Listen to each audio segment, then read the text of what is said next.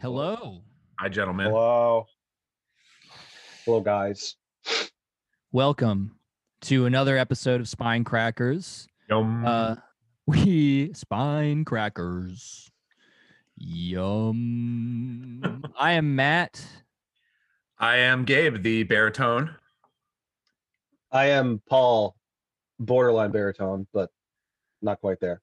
I'm a my singing voice is a tenor, so I'll go ahead and say that. Is that true? Yeah. I know I give such rich bass notes myself, but We're basically we're basically a barbershop triplet. well, I guess do we all sound the same audio audio wise? Is that a problem? Do we is that part of the problem? Do You mean we like sound- quality? Because it's Yeah. definitely not all the same. You're you sound better than us. Well, yes, of course. I've gear, but do we all sort of ba- like when I, I did a podcast with my brother, which it makes sense why that became confusing for a lot of people. Shameless plug. Yeah. But to be fair, I was the original. I'm the older brother, so all his all the mannerisms and stuff are mine. Just straight bitten. Yeah, just absolutely fucking taking a big old bite out of my fucking style. Well, I remember Gabe when we were younger, when uh, someone overheard us talking. I forget how this scenario actually happened, but I remember people saying that we had like very similar voices, and they couldn't tell us apart at all. Who was this person that was chiming don't in on your conversation? I do not remember. I don't know how this scenario happened. If we were like talking in another room, and they were like listening in, I don't. I don't really understand, but it did happen. Interesting. So I think you're making that Yeah. up. I, That am, sounds I like- made it up. Paul, you can't. It's a malarkey-less world now, and you can't be bringing malarkey to the table this early. Uh, That so was fake news. It was it was my birthday this week. yeah. Oh yeah. Yes- So, yesterday. uh, 33. 33 years young. Yeah, no, Gabriel. 33. I know. Speaking of The bit, age of, I was uh, gonna just bite your joke from our text chain, Matt, and sing the Taylor Swift song, but 33. Yes. I don't know about me. but, I know but about you- me. I'm feeling 33. Have a hard time. No, no, no. Gotta go and poop and pee. I like that it says I don't know about me. I like that you're having that kind of crisis. I don't know about you. the book this week is about Jews. Dude. Okay. So the book that we're going to discuss is a short story collection called Soul of Wood by this is my stab, Jakov Lind. My, I, I'm, I'm pretty sure the J is a Y. Like Yakov Smirnoff. Yeah, Okay, Yakov Lind. Yakov Lind. I could be wrong. We'll go with that. That's the consensus. Uh I didn't mean I I know it's sort of a joke at this point. I didn't mean to choose another Nazi and World War II and Holocaust adjacent Yeah. This is this, this is the the the hat trick for you, three in a row, right? Fuck. I, I I do have to fucking vary it up. Uh, I I didn't intend There's intend some uh there's some What? subconscious um something or other going on. Oh yeah. You didn't even you didn't even mean to do this one. You thought it was No. just like a just a normal book without Nazis and Auschwitz and then That's wrong. all it is. Fuck. Okay. I will pick something di- a little bit different next time around. But Yeah. the reason I picked this was uh I should have guessed based on like the writer's nationality and the time period and whatever. But um the reason I picked this collection was because uh Gabe and I actually read it way, way back when we were like 18 or or something. Yeah, something Um, that. Little babies. and the only story I remembered was the you know journey into the night or whatever the the, the was probably the shortest one. Mhm. Mhm. Um, so it was more I was just trying to like roll back to something that I had read that I had basically forgotten for all intents and purposes, like uh, and uh, see if it was as good as I remembered. Did I was did- gonna ask? I was gonna ask, Matt. Did you what what were your memories of it? Like in terms of just your impression, not so much that what did you remember about the stories, but like what do you remember about thinking about it when from that time? Uh, I remember. I mean, basically, it was the the the story I just mentioned, the weirdly the shortest one that stuck in my head Mhm.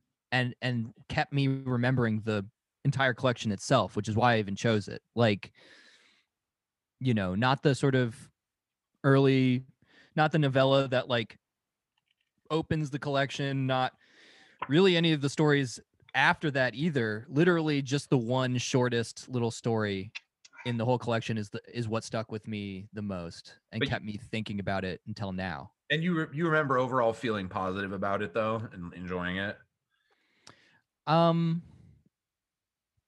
or it didn't even go that far. yeah, I remember being I remember feeling overall like it was cool. Like not not a strong impression, but I was like, this was cool. I remember it being weird. Uh and I was just curious where I would sit with it now. Nice. It wasn't like a five. It, it wasn't like a five bagger classic in your head, like uh, A Jean Stafford's the, the Mountain Lion. No, no, it wasn't yeah, it wasn't an absolute knockout of the park, which is also partially why I wanted to reread it Mhm. because it was even more mysterious to me what the fuck it was. Because I legitimately forgot the plot to like 90% of the stories that are in it. I definitely felt like I was reading. I, I remembered some stuff like you, Matt, a couple of the stories from when I read this when we were younger, but uh, uh, I definitely felt like I was reading most of them for the first time because I like even reading them, I was like, it didn't really trigger like a memory, so it didn't. I clearly didn't uh, uh, imprint him that deeply when I read it the first time. Yeah, it wasn't like I was like having all of these rushes of realization as I was reading the whole book. Like, you oh my god. You, you you didn't have that link discovering a memory in in Breath of the Wild. Uh, uh, uh, no, that's what I wanted, and I didn't have it, ex- Yeah. except for the one that I already obviously remembered. Yeah. So Uh, So do you want to start? Do do do we want to talk about the? I guess start at the beginning. The the the actual you know titular novella, Soul of Wood. Uh, Right. Soul of Wood. Soul of Wood. Uh, what's? Do we want to start there? yeah, you want me to give a, a precis? Yeah, yeah. What's going on there? All right. So the book's called Soul of Wood. Soul of Wood. It's the first not. It's the first one. It's basically a novella. Uh, It's like what, like eighty pages or something? yeah, something like that. A little over eighty pages, and uh, it was my favorite. Um, of the things I read, probably in the collection. Uh, I mean, it's it's very strange, and it's going to not be easily synopsized, but uh, basically, this German like, what would you call him? Housekeeper, servant of sorts, Wolbrecht, uh, is tasked with delivering the uh, son of the Jewish family who had hired him uh, to deliver their completely like paralyzed and and borderline insensate weird son to safety because they couldn't do it and they uh because they be they were interred in the camps uh And Wolbrecht himself was is a, a- a war veteran from a previous from the from world war one World World War One. yeah Yeah. and he's got a peg leg. So I which I just wanted to say that. he does have he's cool he's got a peg leg uh and basically like you know so he goes on this journey to uh to bring this quadriplegic it's not it's to say quadriplegia for anton barth is the name of the the kid is not quite accurate um he has some miraculous thing where he was born a head only a head with no body and a body Yeah. slowly grew out of the neck Yeah. but Which it wasn't was, like Hmm. it wasn't clear at first, right? Because he it, he's talked about as being just a head right for a few like like 20 pages or so, and then that story comes out where he actually was. He's not just a paralyzed person in his head. He was born just a head.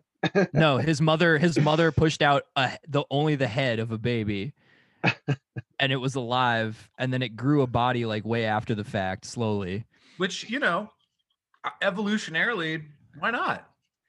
Yeah that could happen. i mean come on if we were trying to like rewrite it, it yeah it would be not the worst way to go but Benjamin Butthead.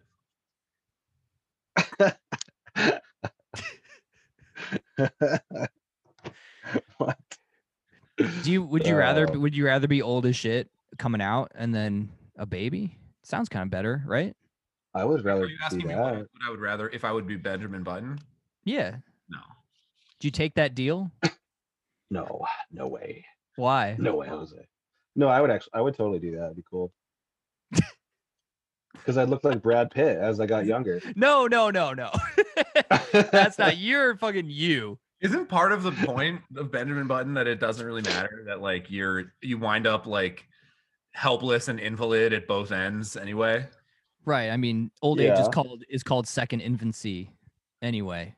Yeah. But to be honest, Gabe, I didn't watch Benjamin Button or read it or know anything about it. I think I might have watched it, probably not. the whole thing. I honestly That's can't, actually- can't believe there was a movie at all. The weirdest thing about that movie is that it's my sister's, my younger sister's favorite movie, and I find it so weird. This- I that's, like- such a weird favorite movie. I know it's so weird. Like, out of all the movies, that one. it's so Really? moving. He's old and then he's a baby when he's old. That's like I feel like that's like asking someone like, "What's your favorite movie?" and they're like, "The English Patient." Like, definitely. Yeah. I think it's weirder than the English Patient because it's not even like it didn't even receive accolades as That's a true. film.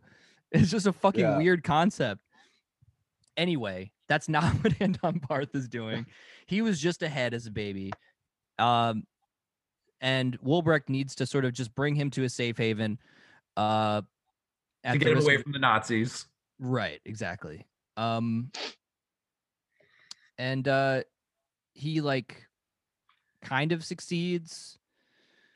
I this is where I have a tr- uh, tough time just not sort of going into like very particular details cuz like Wolbrecht basically like kind of fucks up but like gets to the location and then he he just leaves Anton in this mountain cabin ostensibly to die because he doesn't really know what to do and he just retreats back to the nearby village and kind of lives there and gets embroiled in uh you know the uh the Nazi party but uh he gets considered insane and brought to an asylum and et cetera, et cetera. He helps he helps a sort of Joseph Mengele type guy and whatever. And then as the war sort of winds down, all these characters that have accumulated that are all um, in some way affiliated with uh, the Nazis and their crimes against humanity realizes that they all want to get a hold of this at, at at this point sort of mythical Jew on,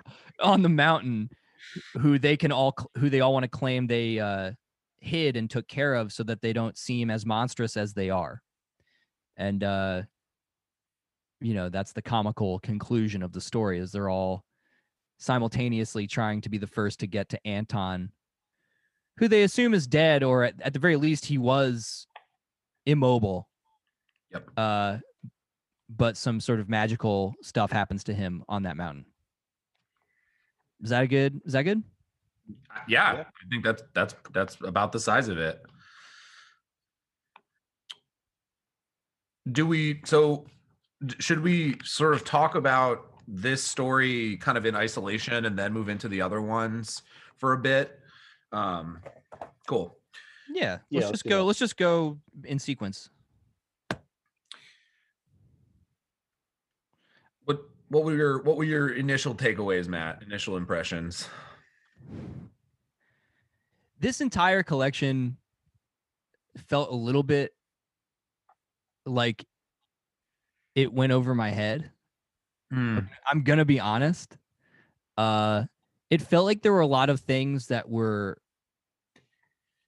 some sort of um parable or uh you know allegory fucking you know whatever uh to an idea that Yakov had or wanted to express about like the larger darkness of humanity or something like that like all these stories definitely feel like they're they are at least exploring like one basic concept which is like the um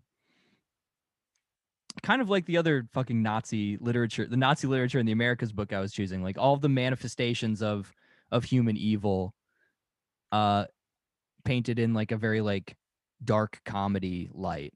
Yeah.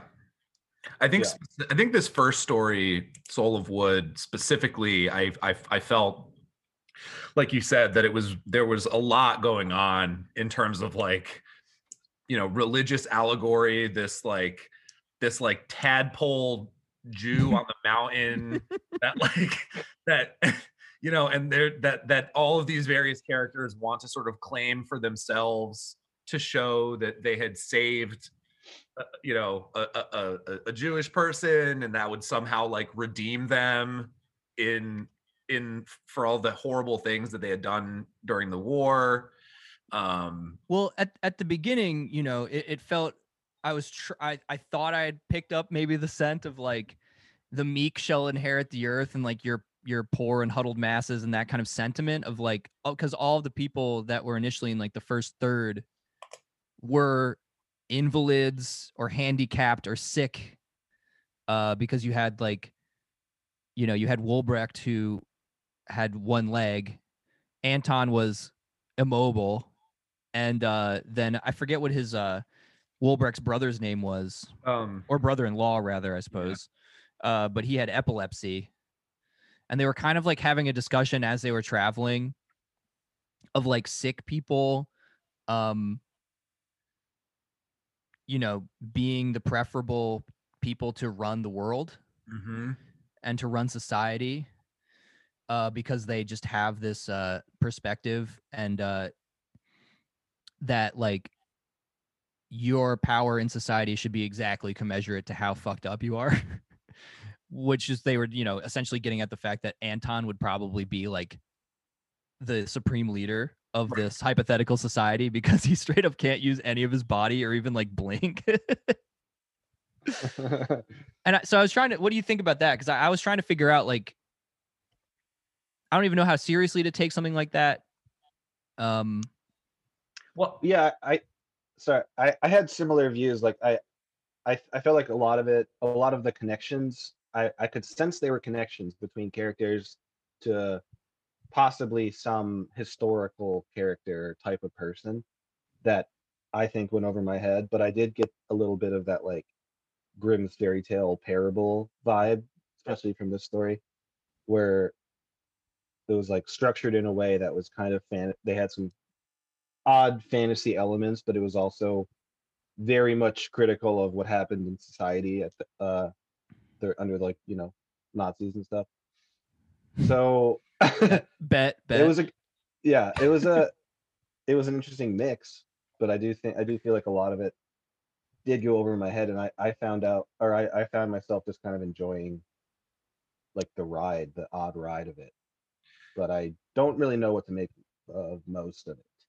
yeah and it's it's i think it's interesting because Lind's writing style i would categorize as like pretty straightforward pretty simple prose but it does communicate these very sort of like you get the sense that there's like a lot going on underneath um and i think that that again particularly in this first story uh but i think you're right matt to sort of hone in on this like sort of theme of of physical deformity and kind of like you know the body and health and stuff like that and I- i think that one way that that kind of manifests or one sort of thing that that suggests to me especially and we'll, maybe we can come back to this when we look at some of the other stories is that one of the themes that i saw throughout the whole collection but it, again especially in this first story soul of wood was this sort of theme of like uh what of, of like survival and like when survival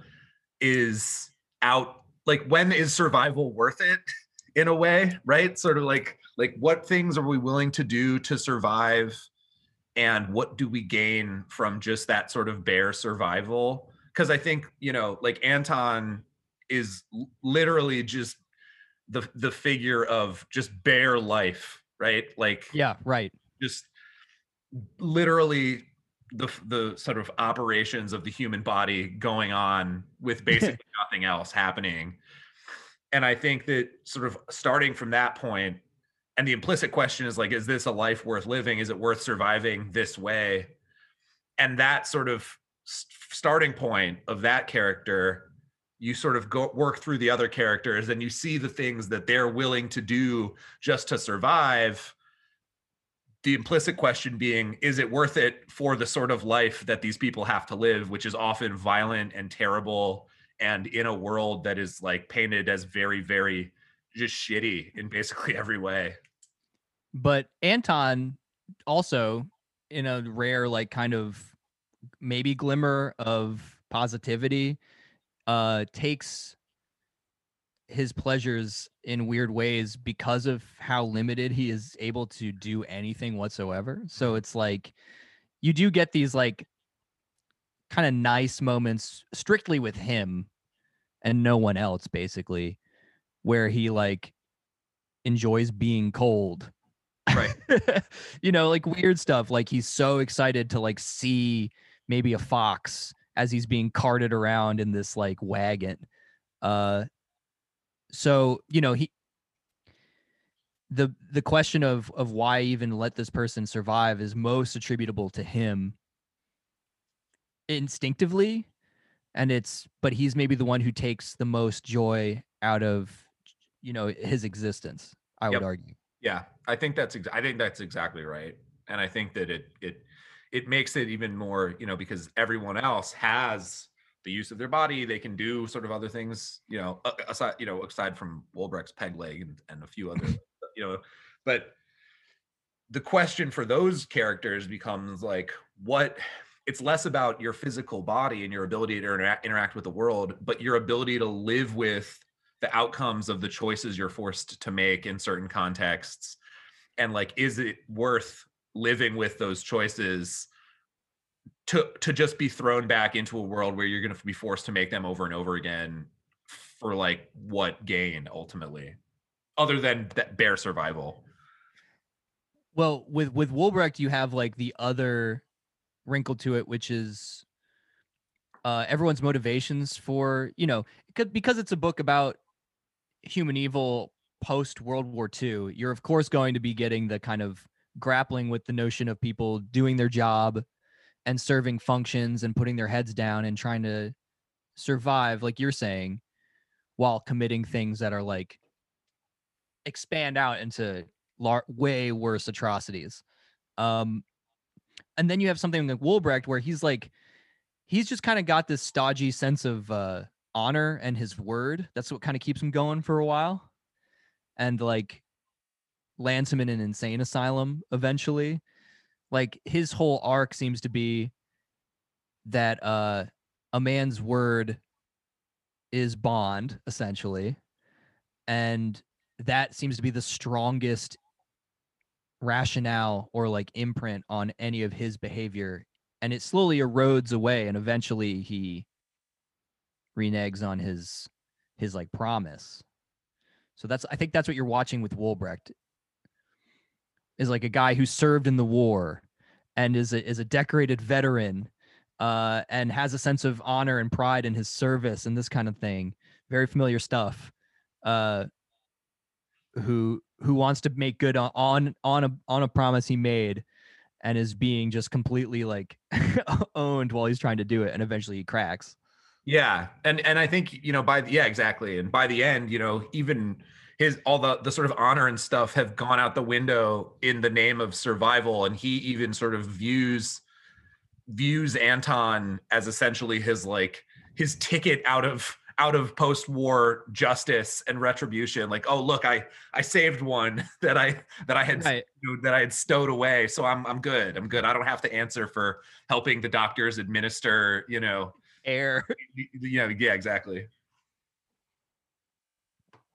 But i yakov is like you said his his writing style is straightforward. Um but i was just like open randomly. He just has and it is straightforward but he just has like random funny stuff where he'll just do something like pipe down screamed Wolbrecht you know just like really quick like contradictory statements and stuff. Uh i thought this one was pretty funny. This one felt a lot more like um uh who was i thinking of who did Ferdydurke and like Gom- Gombrowicz. God damn it. Is that how you say it? I'm just, I think so. Witold Witold Gombrowicz. Yep. Uh where Gombrowicz. the only way to cope with the enormity of the evil that just occurred like in adjacent to all of these people's lives on uh in the European continent is like is to go is to go religious parable style Mhm. and absurd but like with absurdity and cynicism heavily layered onto it like nothing about this story this story is very silly in the darkest way possible like all these people are comically stupid and like out for themselves and i mean obviously once you get to the city segment it's a it's also about like the unthinking dumb uh internal logic and the and and the like useless struggles within it of like the fascist system in particular the doctor and his struggle with what like some sort of other military official I, th- Just- I, yeah, meeting quotas for treatment quote unquote which is just a lethal injection yeah, exactly. yeah, I think it is. Well- Go ahead, Paul. I was gonna say, uh, the writing style is definitely like straightforward, but it did it does have like that kind of quick wittedness to it that I found darkly funny, satirical. Uh, he also doesn't really use any um, like he like she said this in quotations. It's just like it's all you just have to really follow along pretty closely to see who is talking in any particular paragraph. So that's Mhm. a little it's a little weird. but it was good. but it was good. I mean, I, I really, I really enjoyed the writing style, and I, I was laughing a lot. More, more so at the, uh, the other shorter stories, but this one had, um, some great, just over the top, like Wilbrick going insane, which was really, really funny. Just his behavior. he's the main character basically Yeah. he has an arc Yep. he is Yeah. also i mean it there's a lot of stuff that just sort of abruptly happens and sometimes it feels natural and sometimes it just feels weird. Like i guess he goes nuts because he gets to the cabin finally and it kind of sucked to do and his brother-in-law was being a pain in the ass and then he then his brother-in-law gets killed. Mhm. and uh wh- what is that why he just gives up and leaves anton up there It it's sort of a, a weird. I was trying to find the exact moment that that happened, but because yeah, it's not exactly like the the psychology of what happens in that moment is like pretty fuzzy. It feels like. Yeah. Like he just kind of snaps, Mm-hmm. which I guess makes Yeah. sense if he's gonna if he's gonna be certified insane later on in the story, because he goes into town afterwards and he's just like, what does he try and do? He he tries to have sex with the whore, Mm-hmm. which that was funny. That was funny. It was funny. But again, just like a, a a minor, like maybe a paragraph's worth of a of a quote unquote episode where you just meet this woman randomly that he goes to fuck, who I guess he has seen before, and she's just like, "Look, man, I don't care if you're old and nasty and whatever, but you just you can't bring a bad vibe into my into my room, Yeah. like like you know, just pay and like just be chill and like it'll be good." And uh and then there's this whole weird episode where like Wolbrecht is obsessed with his uh his appearance Mhm. and uh he just says what does it say he there, there's a looney tunes segment where he bumped his head and he's got a lump on his head and he keeps p- using a butter knife to try and push it down into his head Oh yeah. and it and it pops up in a different part of his head Yeah. yeah.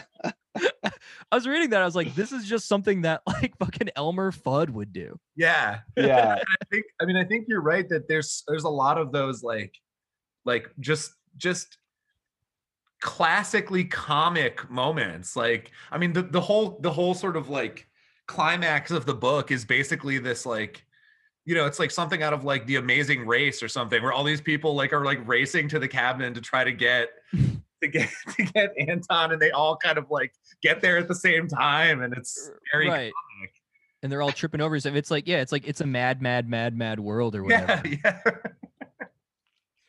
Cause what cause and there's just like stuff like this that like this this kind of thing keeps cropping up where it says uh this was like after he tries to like squish the bump down on his face a Do bunch. you do you have the do you have the page number? uh 41 um uh he says he was in a bad mood. He hated little blemishes. Bumps pimples scratches scabs upset him. He had no patience with them. It wasn't vanity. No i'm not vain he said to himself but he just couldn't stand such things. A wooden leg is still a leg but a face with blemishes isn't a face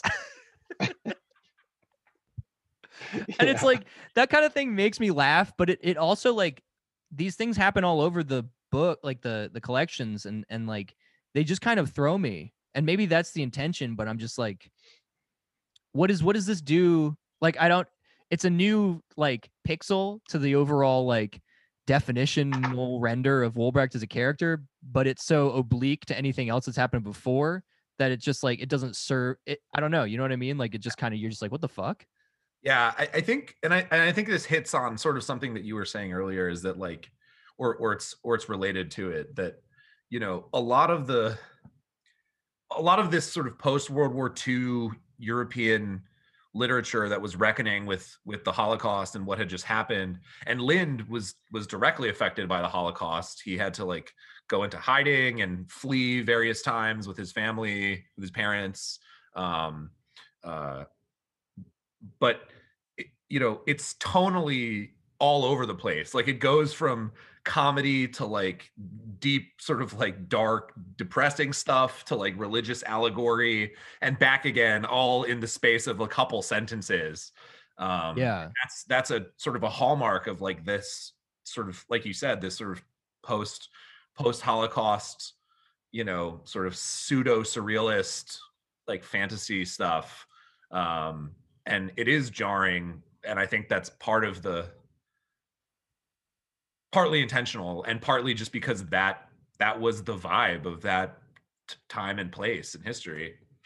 I guess Yeah, I- I kind of I kind of see it as like the writing and the the offhanded sentences that or paragraphs that don't seem to make any logical sense. It kind of relates to the the theme of meaninglessness and what it really means to even be alive for these characters and like what's the point of it. Yep. Um so I, I think in that way it was it was effective.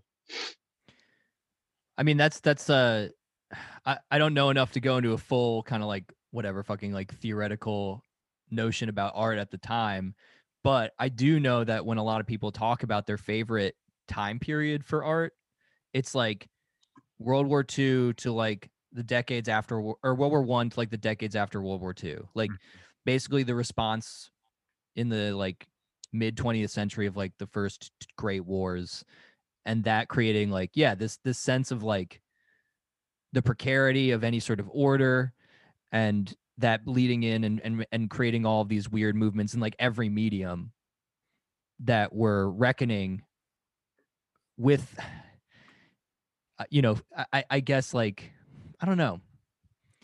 Gabe don't you have a do you know anything do you have a more intelligent thing to say about this? Like the art world and stuff too right? Like is that like uh when was dadaism and that kind of thing? Like these these these responses to like please we're gonna challenge anybody to make heads or tails of the of what we're doing or the world partially out of what feels like this kind of tragic desire for someone to actually to genuinely tell them what to do next Yeah, I mean, well, Dada was earlier. Dada was in the twenties. Uh, was when it was sort of in its heyday. ah Um, but but I think you know, I mean, it's. I think with with with the post World War II stuff, I mean, I think like it it's hard to. It just become it be, you, you run into this problem where you just start sounding like you're saying obvious things like people were trying to reckon with evil and like sure and like but but that's what was happening like Yeah. you know uh uh, it was it was sort sort of obviously something that people had never seen on that scale and sort of attempting to you know make heads or tails of it let alone heads or tails of you know for someone like Lind and and you know millions of others their actual experiences of being in it uh it's sort of it was so it was sort of like a mass a mass kind of like uh psych psych like psychologist visit where everyone was sort of like sort of experimenting with ways of coping with their own trauma and we just got a bunch of novels and shit out of it Because Yeah, Lind I mean, Ma- sorry, go for it, Paul. I was going to say, Matt, if you you have the best Jordan Peterson voice, you could just talk about order and chaos right now. Well, man, if you thought if you think it's bad now, I got a little bit news for you, buddy. Uh, I got a guy named Adolf Hitler. There's a guy whose whose room was clean. What am I talking about? Am I the bad guy? oh no. That's my version of I'm gonna take benzos until I'm in a coma. That's my version of Jordan Peterson. If you thought Hitler was bad, I'll tell you, the real fascists and are the people who are trying to turn penises into vaginas. Now that's chaos. That's chaos because I don't know. And they're called traps, and I don't know what to make. I can't make heads or tails of it. People need to find meaning. Where was I? Maps of meaning. Where was I? Get that coffee. no. I hate these people orbiting around us. Uh, wait, so yes, what were we talking about? Like, yeah, Just sort of the general mi- historical milieu of of where, when this you know was the written. cliche of this where there's like uh, Yeah. this rupture of any sense and that's as bleeding through but i mean there's still something like we were saying like a through line in these things which is uh, definitely like an all pervading sense that everyone's a fucking evil asshole and that it's And the tragic world is very bad. yes. Yeah. and the best you're gonna get is the character of maybe like anton barth. No one even comes close to his vibe in the whole rest of the book. No, uh and I think and I, and I think that it makes sense that Anton is the sort of only character that is able to experience this sort of like direct pleasure and stuff because it's like because he's sort of in this like bubble like mind prison that can't sort of be infiltrated or can't interact in meaningful ways with the how shitty the world is uh he can sort of be like yeah i like being cold or that feels good or oh like yeah fox awesome. Do you think though, like, is he supposed to kind of be a little bit like, uh, just the, um, maybe some sort of like reverse gen- gen- genesis of of of the human being, where because he's all intellect and concept and and brain to start, he is in a way experiencing the world in reverse to Mhm. bring it back to the Benjamin Button I was just going to say. thing I was gonna Benjamin say. Right now? Whereas everyone else is kind of like a, a sort of, um, you know, injured and and just wearing the you know the marks and scars of of life on them that we encounter at least immediately, and then I think Barth- that could be something. That that sounds like it could possibly be a good theory to me. I don't know. And and some of the other short stories, uh, Lind is kind of focused on on Adam and Eve, and m- most most notably Adam. And I kind of see uh, Anton as some sort of like like new prodigal Adam that's like even more less than Adam was, was just like a naked guy. Like eh, he's just a head now. And it's like it's almost like it like God wanted to have this human experience the world in a even more pure, simple way. yeah and I think, we- I think you're right paul and i think when we come back to this will you know this theme will come up in some of the other stories but there is a running kind of question of like is is the world worth engaging with? Should we like just pull away and and kind of live alone uh and kind of just do you know whether that's in anton's kind of like internal like mental way uh, that was obviously forced on him not done by choice or the way that other people in some of the other stories choose to do that i think again it goes back to this question of like is the world worth living in as it is or should we like try to just either get away from it or somehow like start again Well, Right. I think I mean maybe we should transition into the next story then. Do you think Yeah. we should do that? Because that's like a perfect segue into that story. Well, do you mind if I just say a couple more, just a couple more things? This is like the longest thing in here, and like I said, I I think it's got the most meat on its bones. Uh, but just a couple things about the characters. Wolbrecht, right? Nice man. Thanks a lot. Really undermining my point. Uh, no, No. I'm listening full heartedly. I just came out. you're just being a Leave body. You're just being in the in the presence in the present. I'm just being a I'm just being a head. no, you're that was a gut to a head. The burps come out of the mouth, which is on the head, though. Paul, Paul, just, Inarguable. Paul just farts out of his ears. and it's just green steam coming out. Nickelodeon fart. I'm Well- sorry. I'm- I'm gonna that got me. I'm sorry. I can tell. trying to talk about Nazism. Uh, yeah. well, Wolbrecht goes to the an insane asylum and like we don't have to like go into depth about this, but like he basically becomes the middleman between two two different types of Nazi guys that are like one's a doctor who's just like it's better pay than being a country doctor, which he was before, and he just has to meet the quota of like injecting poison into uh into Jewish in, uh, inmates the whole time. And then there's like some military guy who I don't even know what the fuck he wants. He just wants to make sure that they're all dead, and he's keeps upping the quota. And like Wolbrecht is between them, and I mean that's just sort of uh, accentuates this notion of, like you were saying, Gabe, like what does it mean to survive, and like, uh is it worth it?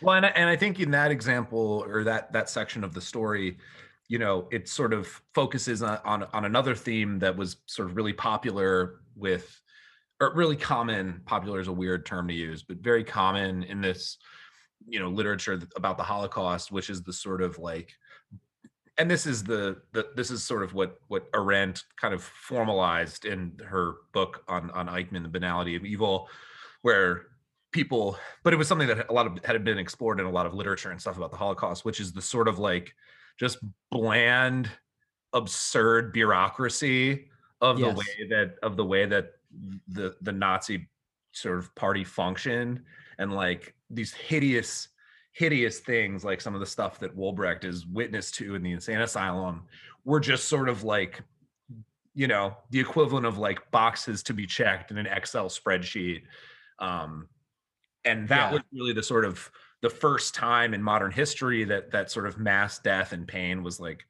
formalized in such an absurd bureaucratic way of course that's something we're we're that's incredible very common today but it, was, it was something that people were reckoning with for the first time uh post world war ii Yeah, you got the Mengele guy who's basically like checking off corpses as though he were like uh, itemizing a stock room uh, at an Apple store or something, and then the other guy, and then they all eventually end up wanting Wolbrecht's help in in in divulging the location of Anton, and Anton, in the meantime, because he got headbutted by a magical deer or something, uh he turns into basically like an otherkin like deer boy who thinks he's a deer with in the woods and he's Yeah. like running around yeah. That was the best part. I love Fucking- that part. right That so he basically awesome. becomes an animal which i mean again i don't know if this is some sort of like return It- to monk return to monk if he's being monk and that's the best way to be or or what Well, but I do think it's it's pretty pretty in line with some of the stuff we've been saying, which is that this return to is that should we take that route, right? Like there's a lot of alternative routes that are presented to sort of like as ways out of or to sort of start over humanity and and or the world throughout these stories. And I think that's the return to Monka is just one of them there.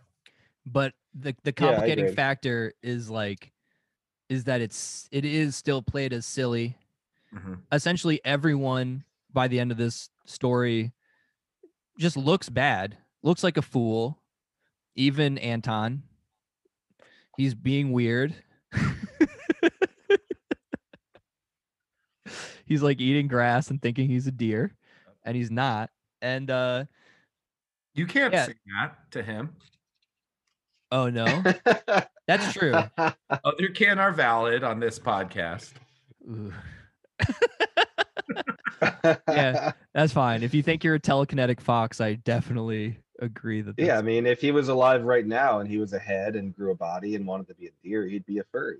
What? Well, see, that's okay. Now I don't want to open a, a can here, Ooh. but I don't know the difference between furries and other kin. I don't either. I don't. I just my only I feel like just one Nah, I don't even want it. Yeah. Venture takes it more seriously as an identity than the other. Ooh, okay. I don't know about that. I know that's spicy. I don't want to. Let's get out of here. Let's bail. Yeah, let's get it. Well, one Podcast one- over. This is actually One going to be thing the I- last episode, everybody. Thank uh, thank you so we much. are we are canceling ourselves right now. Goodbye. Literally, this Uh, podcast is over, off the air. One thing I wanted to uh, talk about with with Anton Barth was I, I really liked the the uh, the dichotomy between um, like the overt racism inflicted on his character. Like this is a Jew, he's a tadpole boy, he's only a head, he's an invalid, like Mhm. borderline nothing human but he also has like the most pure soul pure experience like best experience. And i almost think that Lind as you were saying that like possibly is saying that this is the way humans should live. And i i just kind of or could live. Um but i i like that. I like that the the difference in nature of the character could be like looked at as being horribly racist, which it is, but also at the same time saying that this is like possibly the most pure soul in this story. And I thought that was interesting and good. Yeah, like I, I guess I was just getting at my point that I was getting at was maybe. I think, I think. Well, yeah, maybe. this is the closest you get to like a character who is kind of could be described that way, and mm-hmm. it's still ludicrous and It's still just- unclear. Yeah. yeah, like layered with like a lot of cynicism, basically. He's hunted like an animal, Right. and that's kind of just sort of like maybe what it's about, but yeah, I, I think yeah by the end you're like you said Beth by the end everyone just kind of has egg on their face and looks really bad and right. and it, and it just c- c- gets more and more absurd like by the end like I literally that whole scene that final scene on the mountaintop where ultimately Wol- Wolbrecht is shot and killed uh spoilers oh uh, yeah, sorry, yeah. but but I think by now you everyone should just know that it's every episode is full spoilers for everything that happens in every book Yeah, one hundred percent. As much Um, as we can give. yeah we want to give you the most spoilers yeah. but I was just picturing, I was just in in my head when I was listening to it, and in some ways at the in in some of the um psych psych hospital scenes, I just had the circus music playing in the back of my head, just like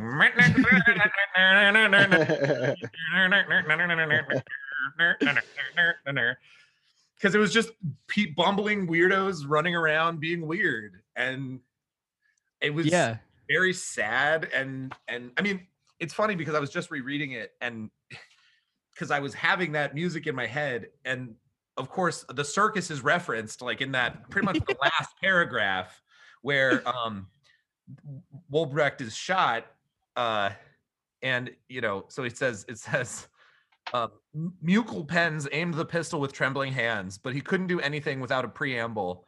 Wolbrecht, you're a bad sword, or I couldn't do this.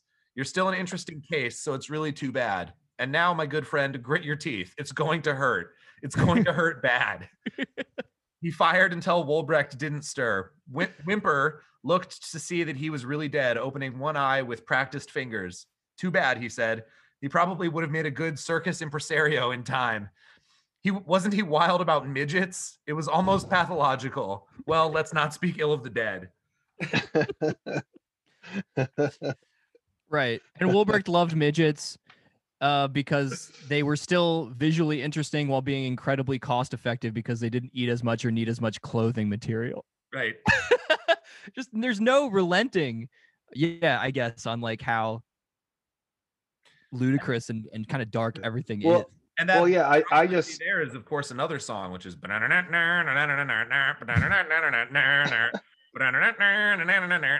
that maybe that's what was playing in the in the psych ward. I think both songs can be can be used. What were you gonna say? I just love the idea. I just love the idea of someone murdering someone and then two seconds later saying we shouldn't speak ill of the dead. I, I just I really love that. What's that other song?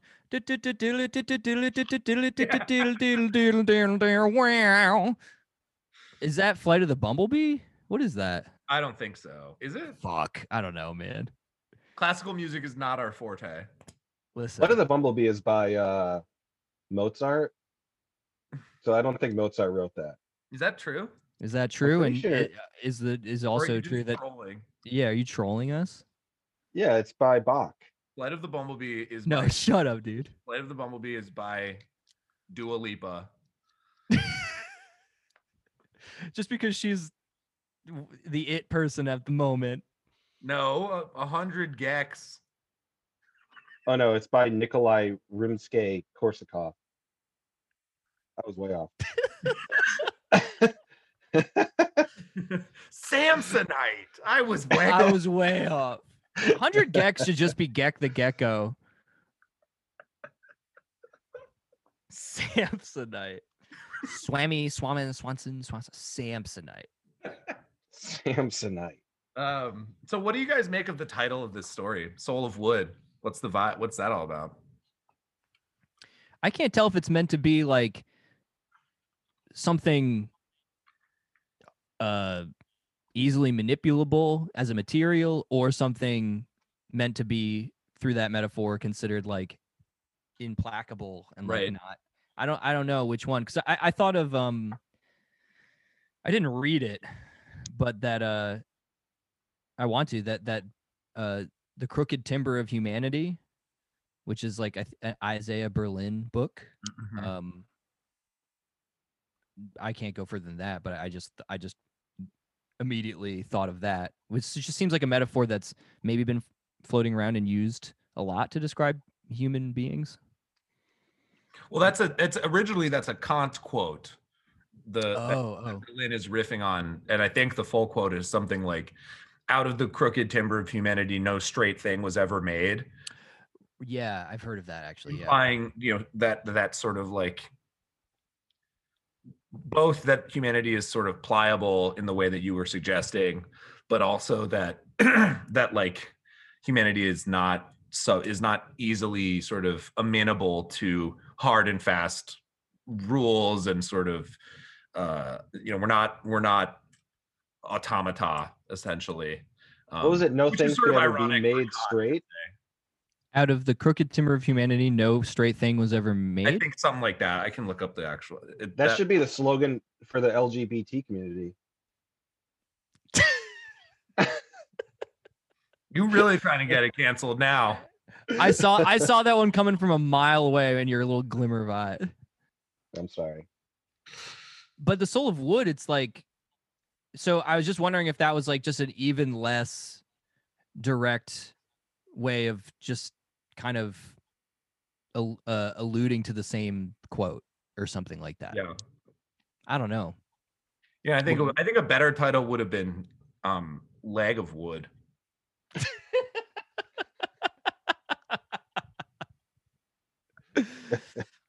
yeah we had this is everyone's favorite segment retitling and rewriting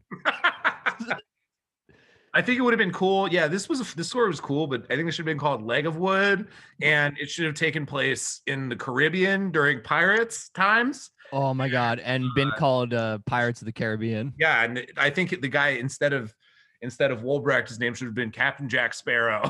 oh my god dude yes And, And I think he should have Anton- been played by Johnny Depp. I think Anton should have been Keira Knightley and whatever the fuck what her character is. And then the uh Whimper could be Orlando Bloom. Orlando. we did it. Nice. More fun, more family Next friendly. story. Next story Done. solved. This is the one that I remembered called Journey Through the Night. And this is the one that uh for whatever reason stuck with me Mhm. and I retained. Well, I think it's really evocative. I mean, basically, it's about it's about a guy. It's about a guy who's on a, an overnight train ride, and his cabin partner turns out to be a cannibal who may or may not have drugged him, uh, and is sort of just just slowly waiting for him to fall to fall asleep to eat him. Right. And and they're just sort of going back and forth. You know, him trying to stay awake, the cannibal being like, "Come on, what's just." Showing him his tools and explaining how he cuts up bodies and, and all that. Days like you might come on. You're gonna fall. You might come on. Well, my first uh this is this is what the thing that I had I'd thought about way before because I always remember the uh, the cannibal character as being described as looking like a seal. Mm. And uh I, I told Paul this theory earlier a couple days ago, but like Totally forgot. The description of him as this like uh pale guy with like a clean shaven face and slicked back hair who's a cannibal i was like did the writer of Silence of the Lambs Oh yeah. do you think he read this story at any point in his life and cop to it because that's what Hannibal Lecter is described as looking like essentially That's and how Well, that's funny because I, I remember you. Now that you say that, I remember you saying that two days ago to me. oh good And the funny thing is, I had that thought, and I thought it was my original thought when I read this. this is how uh theft happens I think that I think this uh, uh Inception. Yeah. I actually incepted you. And I I Elliot paged your brain. But I actually think um that this this story I mean I think it stuck with you for a good reason, Matt. I think it's really evocative. It's very it's very kind of um very eerie, uh, very sort of uh you know, the back and forth between them I found to be very very uh, disturbing. Um, and I think this story for me really was in one place I felt sort of hammered home this question of like survival, like why, why live, why survive, what's the point? Because at at one point the cannibal sort of di- is directly t- asking um, the uh, the other guy. He doesn't have a name, I don't think, does he? I don't think so, no. Okay. So he says, uh, and Paul, this is on 86 to 87. I think we I think we have the same page numbers, right? I think so. Actually, Oh, mine are no, way we all have different versions. Okay. Yeah. Never mind. Um, so he says, a voice spoke very softly. It sounded almost affectionate. There, you see, you're getting sleepy. That comes from thinking. What have you got to look forward to in Paris? Paris is only a city. Whom do you need anyway, and who needs you? You're going to Paris. Well, what of it? Sex and drinking won't make you any happier, and certainly working won't. Money won't do you a particle of good.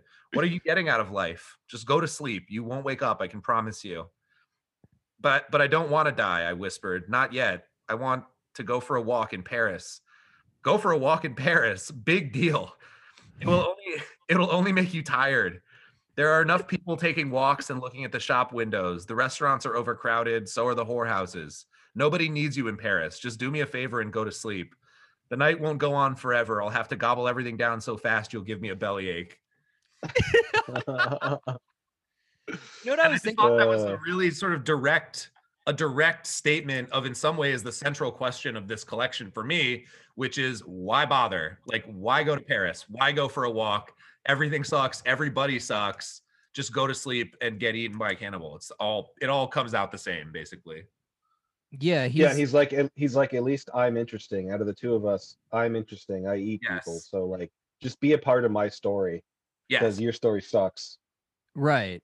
That he he just he felt like I, I I don't know. I get you're right. There is a reason I like this. It's it's because it's the shortest one and it packs what feels like essentially the most naked version of yeah, the central question one of the central questions Lind is kind of grappling with, which is like here is this person, this crazy person and you're just on this, you know, sort of whatever metaphorical train ride in the middle of you know the void and uh they are making a compelling case for just a kind a kind of like nihilistic like you know they're trying to seduce you with the idea that you should no longer exist.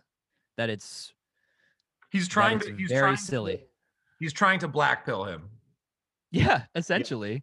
I mean, I literally wrote uh but the the question still remains to me and this is like who's the I mean, the guy he's you know, the guy maybe he's kind of like uh the judge in Blood Meridian or something, sort of this like manifestation of of quiet violence that is uh, constantly justifying its existence as like the end all be all. But it's like if this is just also a guy you know he's been he's the one benefiting still. He gets to have a meal and Right. do what he, and do what he wanted to do and exist.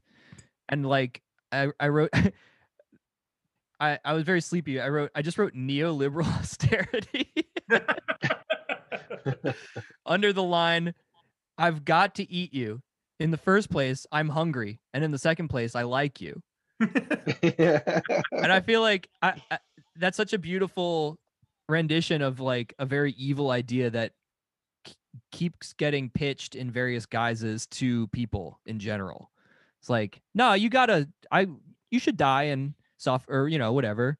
You won't suffer much, and like I'm hungry, and I, and it's because I like you a lot. And, think you're actually pretty cool. case, it's just capitalism that's hungry and says it likes us. Exactly. Yeah, I knew I wrote it down for. I knew I wrote you, that down got for you, a I- I reason. got you. I'm, I'm there with it. Good sleepy thought, Matt. Thanks, man. Um, yeah, great, great little story. I thought. Seven pages. Yep. But I thought that it was like the most clear and concise uh display of of Lind's thought process and what he was feeling in this whole collection too.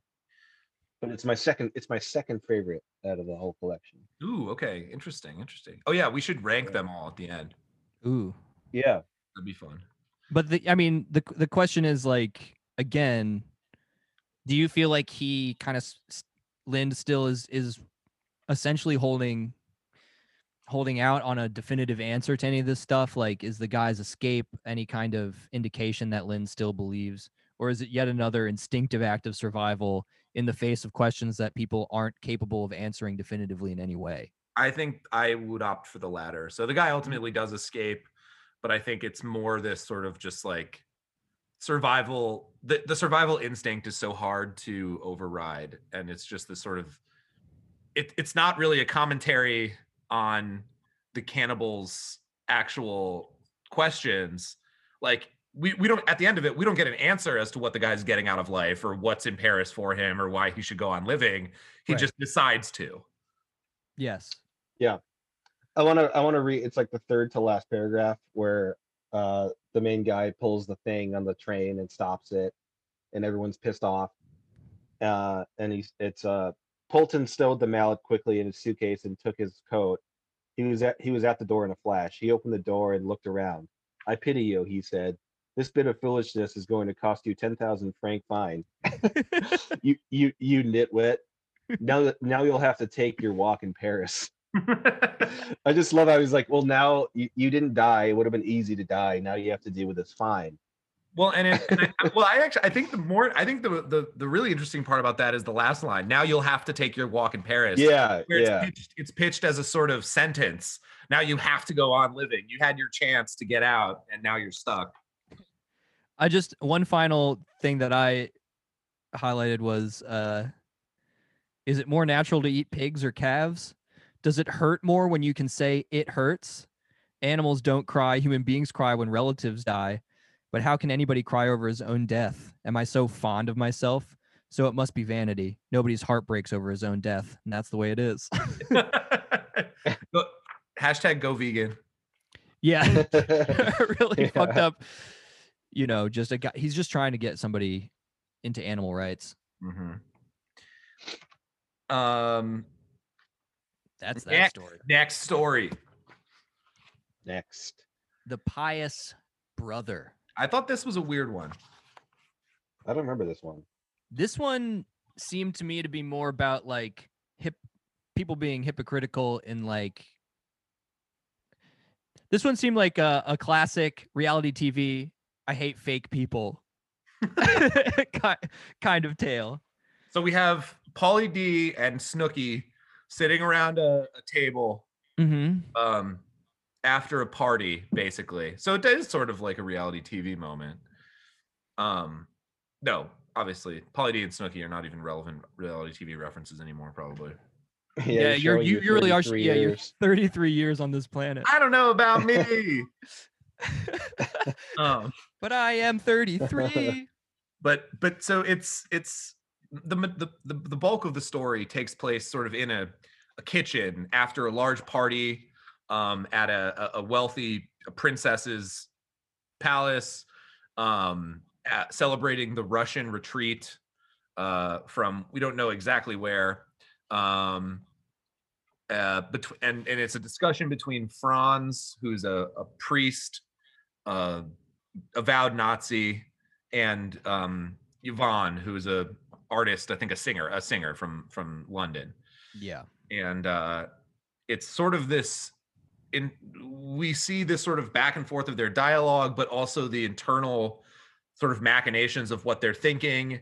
And basically it's this sort of dance back and forth between them where Yvonne has always had this like fetish for seducing like religious people, specifically Right. priests.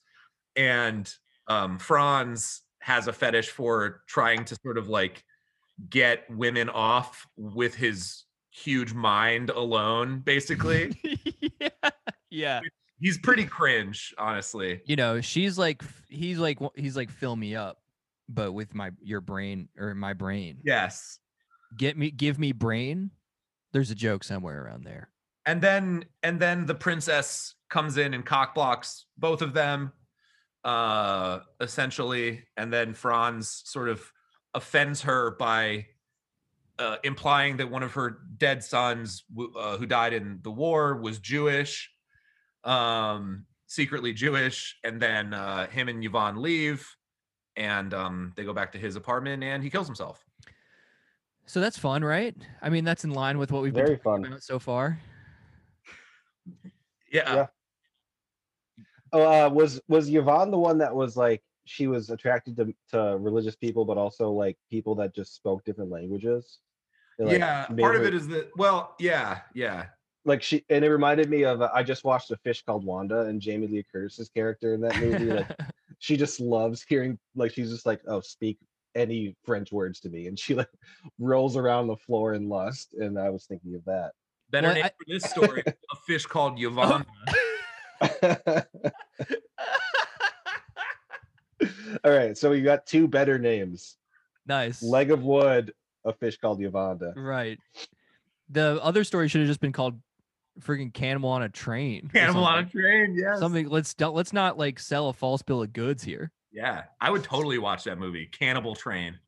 Yeah, I mean, Yeah, it's Cannibal Holocaust is very close to something that is applicable to this book, but whatever. True. Well, okay, to plunge a little deeper, I, I would say like I wasn't trying to dismiss or rush through. I just wanted to get the plot. No, no, no, I know. I just like I think Yvonne as somebody who is just sort of in love with she's she's just a superficial person. She's she like she likes the what? She just likes the forbidden nature. She wants to have sex with the pope. That's like her like ideal get. Yes. Uh, and you know, it, it tracks with her character that she would also just love the sound of a language, regardless of what's being said. Because I think like, like she's just being horny for words. Because I think that's basically what, again, what uh, I already forgot his name. Um, Franz. Franz is like essentially offering as like a hypocrite who himself converted only after you know committing horrible Right. war atrocities and sins and who now converted and but found himself enjoying his conversion only because he could kind of drive women like this into a frenzy by being a kind of fake version of what he is in reality or whatever. Like he's just being a hypocrite. He loves he loves the like forbidden tension and just like edging this person by never touching her just I think, uh, uh, and and there's uh, this, Franz is one of the most reprehensible characters in the whole book. I think he's super He's awful. awful, awful person. Um, he he like keeps fantasizing. He fantasizes about this woman, this Jewish woman who he induced to slap him and then had killed uh, because she was Jewish. Oh was- my god. was- you know, it was this woman he was doing this sort of same like sexual game with, uh, and then took it a step too far. I forget exactly what happened. And she slaps him, and he just remembers that slap so vi- almost in a sexual way. And then, of course, he turns her in and has her killed. But I mean, I think I think it's intentional that there's like this uh, now conflation between him being an SS officer with that capability and now being a priest Mm-hmm. and just smashing those two things really unsubtly together Yep. and just being like the same shit. like Yeah, exactly. you know, because Well- and then for Yvonne, sorry, Paul, just there uh just just a little thing of just except for the ascetic shape of Franz, which affected Yvonne as an aphrodisiac, the topic itself left her absolutely cold. Mm-hmm. And that's kind of like her whole her whole thing. She's not she's not evil or anyway. like yeah, Franz is like the monster that is basically like exerting his influence on everybody else in the room Right. she's just kind of like the dumb person who doesn't see who doesn't see the evil because she doesn't pay attention to the substance of people and what they're saying and any sort of subtext basically Yeah. Well, this this uh, story did have this long section where Franz talks about Adam and Eve and Adam and the rib and Mm-hmm. incestuous relationship. And when I first read it, I thought it was it was Lind's kind of maybe like a strange take on his own philosophical intentions or something. But I when I reread it, I was like, I think this is just Franz who's being like an SS hipster, just like talking out of his ass. Get the coffee. oh, just like boy. trying to like sound super heavy and smart to appeal to Yvonne, so he seems cool in this in this establishment. If you go with a former SS officer and they don't have books, don't fuck them. Oh. love a man in uniform yeah the, i i i mean i is this just kind of a somewhat clear line being drawn between just false authorities of various kinds I think there's that aspect of it. I think the, you know, like you said, the priest and the SS officer being literally one and the same.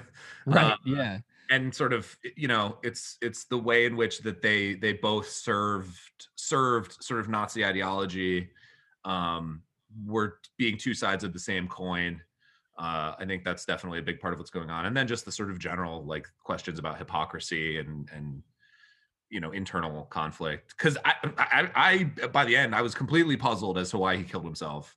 Um because he seemed completely fine with all of his hideous deeds and hypocrisy. Yeah it's like not that he was redeemed but is that the most redemptive thing he could do? I like yeah and he's dressed as the jewish guy he remembers killing also Right, right. yeah he so which is fu- even grosser like he's like it's it's absolutely terrible. he I- like like, cosplays yeah, it's like the one his his final act is to just try to kill it's like the worst version of like kill the god in, in your head or kill the cop in your head. It's like it's the SS version of that, which is just kill the Jew inside your head, which is yourself. oh my god that's oh bleak, dude. god. I kind of think bleak. that's what was going on though. the one other the one thing i had underlined was uh any pagan any buddhist is a thousand times superior to us the jews at least rescued human responsibility and the buddhists saved god's omnipresence all that was left to us christians was the mystery of the trinity and if you take that away we are finished and uh i think i think that's a i I- do like that sentiment of like uh sort of occulted or mystified void or Yeah. just like or or um you know mystifying evil which i think is more akin to what arendt is suggested which is that it's like it's pretty banal and, and oftentimes procedural and directly applicable or like attributable to like usually people or organizations with names and fucking addresses and stuff and it's like you know but if you can mystify it in, in a concept like you know the trinity or something Yes. uh it can seem like so much more and you can get away with so much if you're capable of pulling that kind of trick over people The greatest trick trick the devil ever pulled was was p- p- being Keyser Söze. yeah dude panicking and and creating a narrative based on stuff he saw on the wall Next story. the judgment. the judgment The judgment. Oh yeah, this is my favorite one. Well, then, what's it about? Take it away. and explain why Uh, this is about a a mass murderer who is in prison uh, for killing twelve women on the first of uh, every every month for a whole year, and he strangles them to death. And he's a complete psychopath. Um, what was his name again? Fra- was it Franz? There's so many Franzes. I don't remember his name. Pretty sure it's Carl. Carl, not Franz at all. Um, but yeah, it's it's it's him kind of fuming in prison, and um, he has like just uh, I think at the beginning it's like a couple days until he's being executed, and um, he gets this idea in his head that he uh, he wants to kill one more person, and he gets the idea that he wants to kill his father. So he has he writes this hilarious letter to the warden and at the end of it he he signs it respectively carl comma mass murderer which Right. laugh so um but you know he's like it's like a big case or whatever you know he's obviously this famous um killer and uh he gets he gets his way and his dad comes to his cell and they're alone and they kind of stare at each other for two minutes and they both strangle each other and the uh the father ends up you know he's like bigger stronger and kills his son and his eyes pop out and uh and then he just the father goes into like an insane asylum but they kind of just let him let him let him out after a little while because they're like your son sucked. Um but there's you know it's interesting because there's like there's flashbacks to when the when carl was younger and um just like basically being beat up by his dad but he's also just like a complete total psychopath and like when he was like a young kid he he cut his finger off on a dare and then like kept the finger. Yeah. he's, he's he's uh he's like sitting at the dinner table with his parents and like takes out the finger and starts like itching himself and like picking his nose with it. Uh That's what I would do. and his dad's like give me the finger. He's like no. This is my finger. What it's you mean?" mine dude. It's totally fucking horribly bleak and unsettling and it just makes I, I want like every single person that ever has a son to read this just to be like this could ha- this could be your this could be your child someday. Think about that. Paul's Paul's parenting classes would be really weird. yeah. Look out dr spock. I thought one of the things that I really liked about this story is that the, the, the dad specifically, he's like, um, you know, part of his rationale for wanting to kill his son is that it's he it's this sort of like almost like pseudo libertarian rationale where he's like, well, I, I'm allowed to do it, but the state shouldn't do it. I should do it. The sta- Right. I'm not gonna let the state kill my son. I'm gonna kill him my damn self.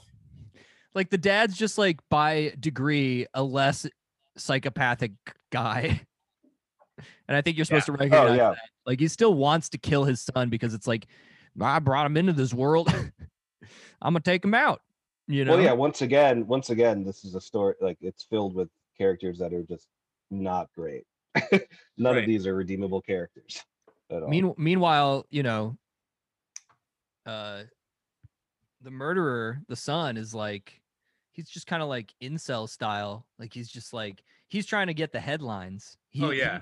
he's trying to get, um, you know, fame and he has just like fixation and he really wants to get that that 13th victim because it'll look good on a headline. The Supreme Gentleman Carl. the supreme gentleman Carl. I want to I want to read this little this little bit. Um, uh, uh, okay. Uh, first, first I'm too wet, then I'm too dry. He thought, for he saw no difference between w- waking and sleeping, which I thought was a great line. Maybe it's because I've only I've only six days left. How do I know? Might as well get it over with. The weight is getting on my nerves, and all the fuss they were making because he was only 21, as if age had- anything to do with it. You're much better off hanging while you're young. If I were old, I'd feel sorry for myself, Schnabel told himself. Later on, memories weigh you down. They fasten on you like leeches. Leeches. He liked the word. A young man ha- hangs easy. It won't hurt. Dark shit, Mhm. but also like, like weirdly profound too. Like he has this knowledge that he's gonna gain saddening memories, so it's easier for him to die now when he's like a young, strapping young mass murdering lad. Who can't who can't know. who can't think about what he's done either. Yeah, I think mildly that's implied. Like Yeah. Yeah, I think that's right. won't have time to sit with it. Because the other thing is, uh, what does it say? It's right at the beginning. It says, uh, and they gave interviews to the press. He couldn't care less. Everybody, he told himself, must die. There's no mercy. He'd never had any either. He'd killed 12, all women. They had screamed like stuck pigs. Not one enjoyed it, but dying is dying. That's life. He needed a visit from Redlaw's ghost to to to forget all of his traumatizing memories. That would be a sweet uh, Dickens Christmas story. Like Big crossover. um, a mass murderer is visited by ghosts. That'd be a, a much tougher sell than Scrooge. the Let's be most real. ambitious crossover event in history is Redlaw's ghost visiting, visiting the Supreme Gentleman Carl. Yeah. Okay. So this one should be renamed Red Law's Judgment. yeah. I think I love be re- that. I think it should be re- renamed Red Law Red Law Order. Infinity War. what about Red Law and Order, Infinity War? Red Law and Order, SVU, Infinity War. Yes, yes. Red Law and Order. Okay, that's better. Well, I, I wasn't. It's actually funny that you brought up Dickens because, like, even in all of this stuff across the board, uh, I feel like there is a bit of uh I think it's in the chimes. Uh, the one the the one guy who is uh nice who is talking to uh Toby's daughter in chimes, the chimes, and he's like The magistrate guy or whatever. essentially invalidating any life choice Yeah. by uh, a less bleak version of the logic that you were really getting our faces rubbed in these stories but like the uh, uh, you know the same Yeah. kind of kind of notions which is like why do this stuff? Why marry? Why have children? Like They're just gonna turn out poor and and like street weasels like you. right and miserable and like why should you commit yourself to an, even another person? Like might as well enjoy your you know drink and fucking enjoy your time while you're alive and not get married or, or think about any kind of future whatsoever etc like it it does feel uh, uh similar to me. Yeah, I think that's a good connection. Yeah, I Um, think if Lind was born, you know, 50 years earlier, 100 years earlier, he would have been the uh, the Czech Charles Dickens. Checkles Check. Dickens. Charles Dickens. Um, I thought he was, Vi- thing I thought he was Viennese, but that's that's okay. he's yeah he's Oh. Austrian. Oh shit, sorry, I suck. Don't listen. Don't Um, listen. the other thing that jumped out to me about this story from a thematic point of view is again keeping with some of the other themes that we've touched on with the, the rest of these stories is this this sense of the father that, that i think i forget who said it earlier that i brought this thing into the world. It's my responsibility to take it out of the world. I kind of think that that's that's lind talking about humanity to itself. Like humanity has brought in you know the the holocaust the hitler nazism Mhm. into the world and like what is our responsibility for trying to remove it from the world and what extremes should we be expected to go to to do that but it's it's and and I agree with that assessment, but it's still so weirdly presented. Yeah. You know, because the father's yeah, I don't know. I don't know if it's like you're meant to like contend with the entire thing metaphorically like that. Like because then what would the state be in that in that situation? You know what I mean? Like in My that interpretation reading of it. objectively correct, and uh, Fuck. so sorry about it. Damn. I guess next story. Well, no, I don't know. I don't. I'm not saying that every character in the story has a metaphorical role, but just that act of the father killing the son for that sort of re- reasoning. Exactly. Yeah. But still, but still, even after that, like it, it display it shows the world in a in a bleak point of view also because like the state is just glad they didn't have to pay like the twelve hundred dollars or whatever Right. to actually execute the the prisoner. They're actually happy about it. Which is there's that there's that sort of hideous bureaucracy again. Yeah. I was uh I was just watching uh THX 1138 or whatever that that OG George Lucas movie is, which is really great. But uh that was one of the most hilarious aspects of that movie is uh so they're trying to get Robert Duvall, the titular character. And uh they have these like automated police that like basically he like a lot of the like slave people just their employment is building police. And uh that's how they assess like what their th- their uh they're basically their threshold is uh there's a money counter the entire time they're trying to get him back into his like cell and as soon as it like goes over like some amount of like random credit chips they're like forget it and they just stop they just stop chasing him but the entire time they're like i mean it's only cost us 14000 and our budget's 40 so good job to the police force right now and uh There's just no moral thought process at all. It's all bureaucracy, all money. And all these short stories like just yeah they just have that like final just extra sad jab Yes. Yeah. yeah. which tends It's to be bleak, banal It's a bleak vibe. Uh, I wanted to read this. This. What? Oh, No, go- can I, I want to read one more line that I Yeah. thought was really funny. go for it. Um, it's really quick. It just says, uh, Schna- Schnabel, Schnabel. How do we just Schnabel? Schneebel. Schnabel was a man of action. Schnabel was a man of action. When he had an idea, he acted on it. He wasn't one to put off things. Never had been.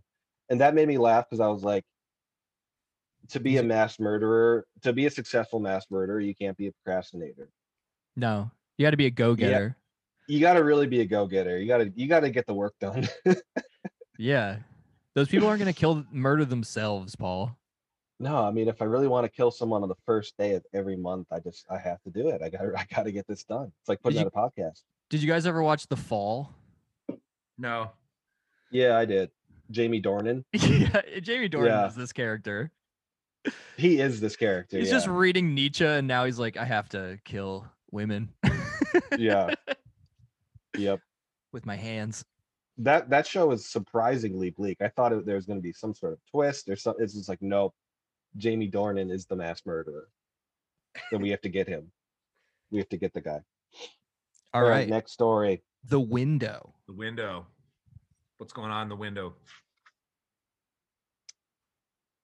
You guys You are know- gonna have to remind me because I, I'm blanking. I forgot. somebody somebody meets god maybe We it's oh yeah, this one's awesome. yeah, it's sort of like I did like this. bit vague.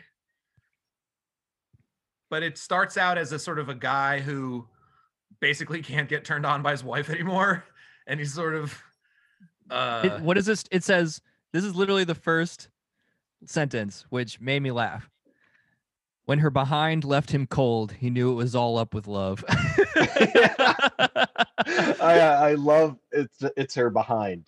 It's her, Yeah. yeah. and he just It's keeps so saying it like that too. He's like, I don't know what Yeah. to do, man. Her behind. It's not. It's cold to me. It's not getting the juices flowing anymore. and and so he meets this strange figure who he sees looking into his into his room from uh, outside or into his home through the window through a window and he sort of strikes up a conversation with him and they wind up going to a bar together and having it sort of is like as matt said it's sort of implied that this character leander is some sort of deity, some maybe God himself. Uh, he he refers to himself at one point. He says, you know, um, you know, I am He is what he how he describes himself. Right. With Well, cap- in the first, capital H. it, well, in the first few pages, he you you just you you only know that he has like denounced breasts as he calls them. Like he just doesn't care about women anymore, and he just says he's a man of God. And um, Bra- Brazil, the main the main guy who can't get turned on by his wife's behind behind, he um is like an outspoken like they're having a conversation. He's basically saying that he's an atheist and so on. And uh but there's a, a weird point in the story where I forget how he gets proved that uh or how he starts to totally believe that he is God, the the guy, but it's it's a total 180. He goes from like, I don't really think I believe in God to suddenly he's like, Oh my god, you're God, I love you now. Which was a very quick turn of events. This this whole story felt like the most it felt like a dream that uh Lind just kind of like wrote down on paper after Yeah, it's very very surreal. very surreal more so than the other stories What is um what is uh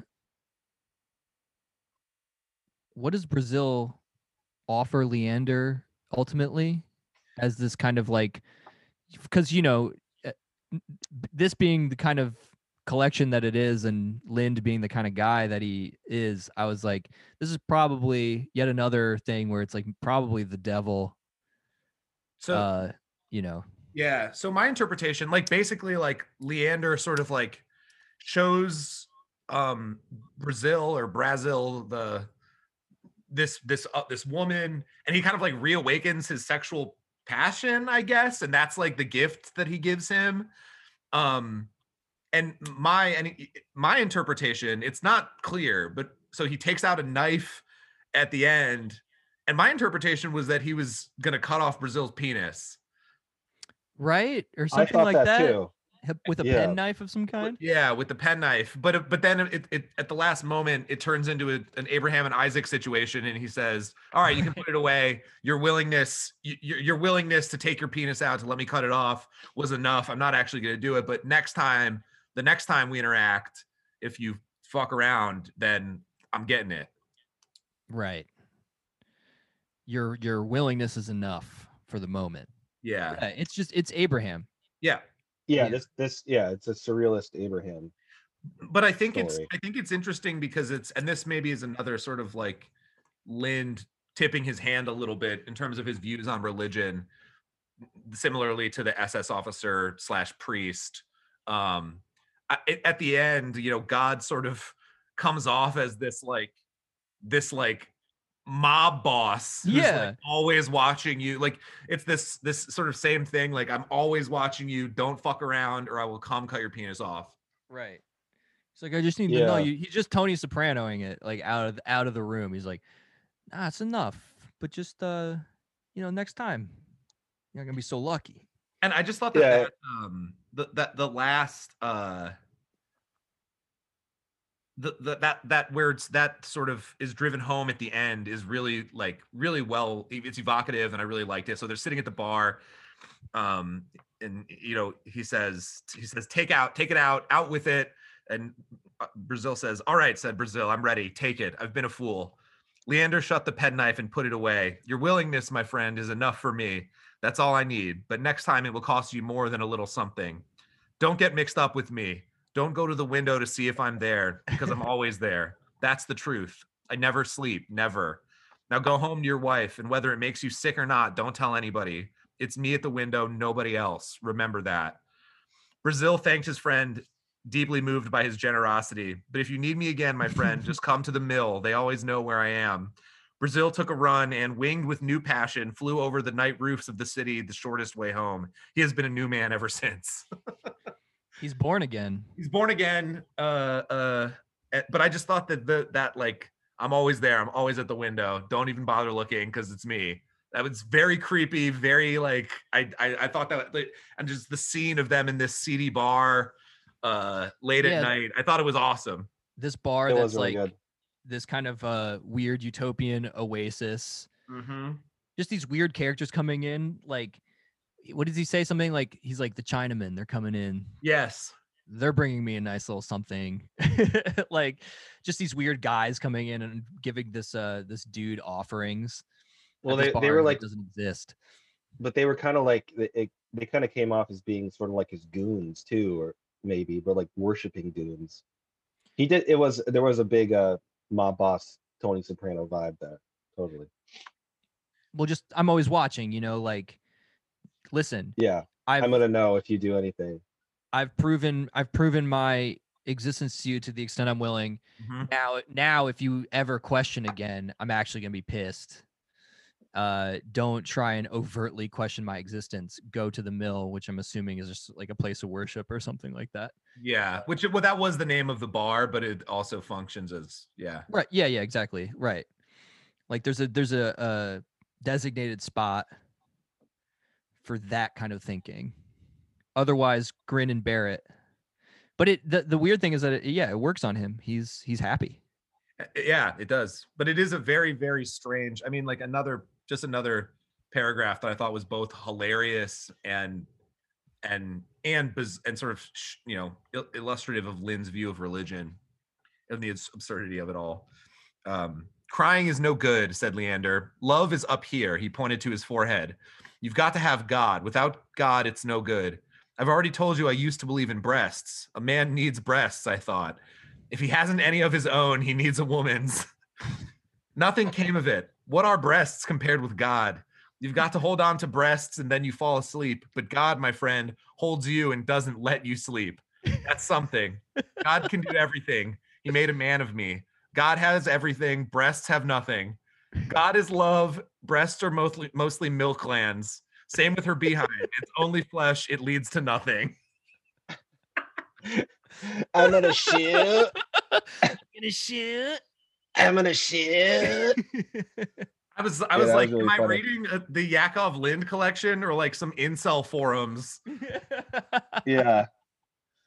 I'm pretty sure that this story uh, invented the never nude from uh, Arrested Development too. Remember this part? the person with no nipples or genitals or butt. No, no, no. Okay, I'll read this little section. He says, "Yes," said the other. uh, He's talking about uh, Leander. I'm always fast. I never undress. And the pajamas? asked Brazil. I wear them over my suit. The other admitted. My wife insists. Right. Even if you don't sleep, she says, a man's got to wear pajamas. Why argue? Why not do her a favor? Favor. Now we fight about different things. Marriage is a compromise. H- hence the pajamas. Everyone has to pay. I don't have to work. My wife came into a bit of money. That's why I said yes, and I had to gain time. Now I've got plenty. I had to find God. Now I can't sleep at night because I've found him. He leaves me no peace. All night I think of God. Very fucking weird. But I, I love the I love the idea that he just never takes his pajamas off because his Yeah. wife doesn't want him to. uh, I feel like this would make such a good little short movie as I, well. yeah, that would be a really cool short film. a lot of these would. I really think that the uh the one on the train would be a, a great like Twilight Zone slash Hostel uh little movie. Yep. Next story. Next. Hurrah for freedom. Hurrah for freedom. This would make a good short film too. Yes. Just because visual visually it would be hilarious. What's going on here? Uh, once again, not totally sure. Yeah. Uh I forget why, but uh like a guy ends up needing to stay over. Do you remember why he needed to stay?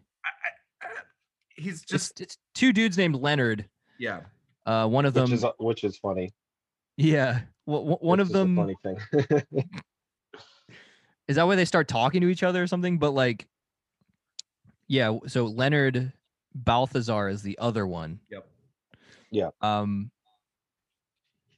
and uh they immediately make a lot of of uh noise about the that he's very fat Yes. Huge. hugely fat well the, the first paragraph is super funny. You want I can read it. It's really I'll just read it.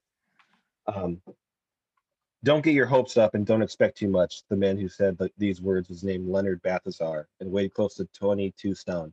Everything about him was pale and fat, even his mustache. Without the mustache, he might have been taken for a, a fat old woman.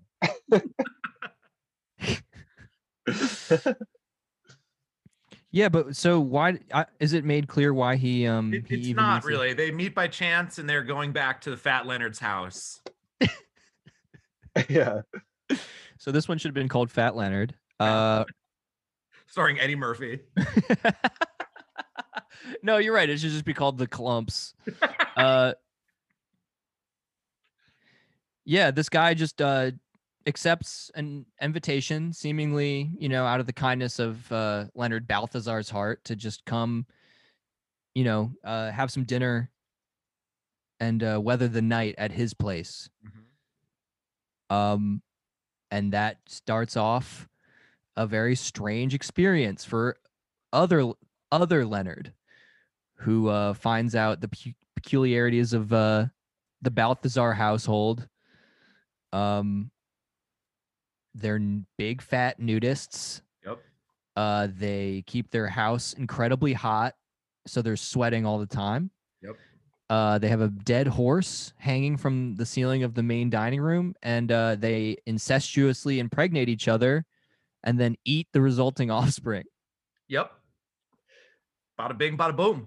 And Balthaz- and not Balthazar, original Leonard, skinny Leonard, keeps his composure, doesn't like what he sees, but is trying not to be too judgmental.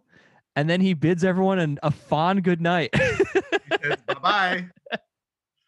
yeah, that's it. That's the story. That's the story. And I think uh, there, you know, the, the the horse that they the rotting horse that they have above that hanging from the ceiling is they have this religious sort of uh, view that like once the horse fully rots down to the bones, that will signal that that that like Lithuania will become free again, which is where they're from. Right, like the Russian The Russians will retreat from scourge. Lithuania. Yeah.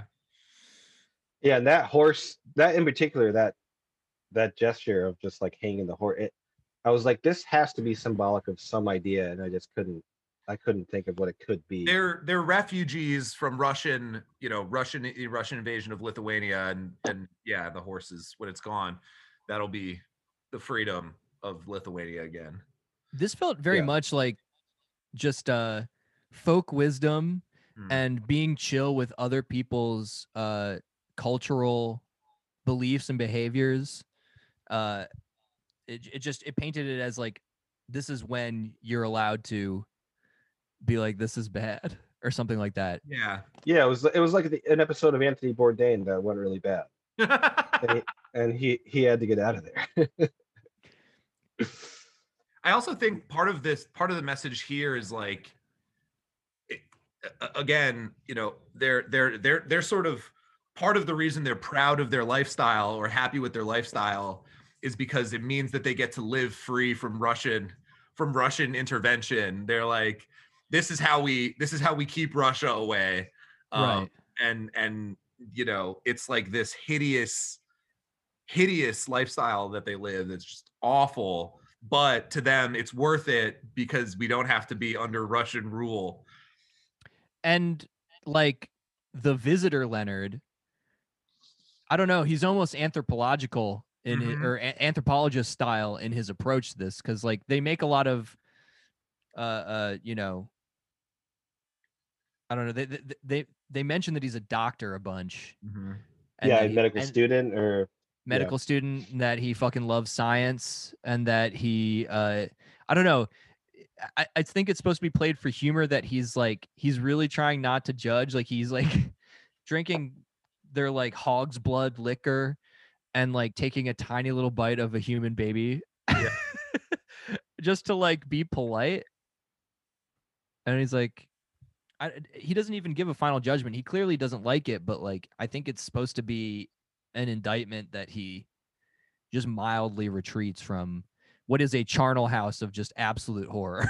well and i also think it's this sort of it's this sort of like commentary on how terrible the world was at that time for people that that this compared to their perception of that was preferable you know so there's this line near the end um where Leonard says, "True, they were naked, they ate their children, and the whole house stank."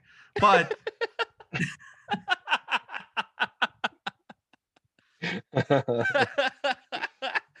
True.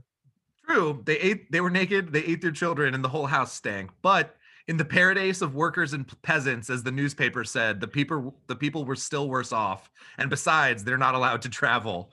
You know, so it's just this comical comparison of like Soviet conditions versus these like the, the worst people you can imagine, and sort of like, "Mm, who knows? yeah. Come say come sa, a little column There's A, no way to little column B. Yeah. It's impossible. which is hilarious. I think there was a little like I, I read this a little bit like uh like Lind was trying to say like the grass isn't always greener. It's like the grass Right. is always bad. It's like the grass is always shit brown.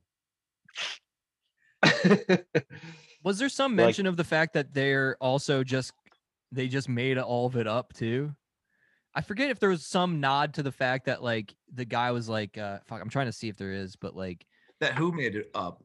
that the Balthazars, they're not even doing anything Lithuanian.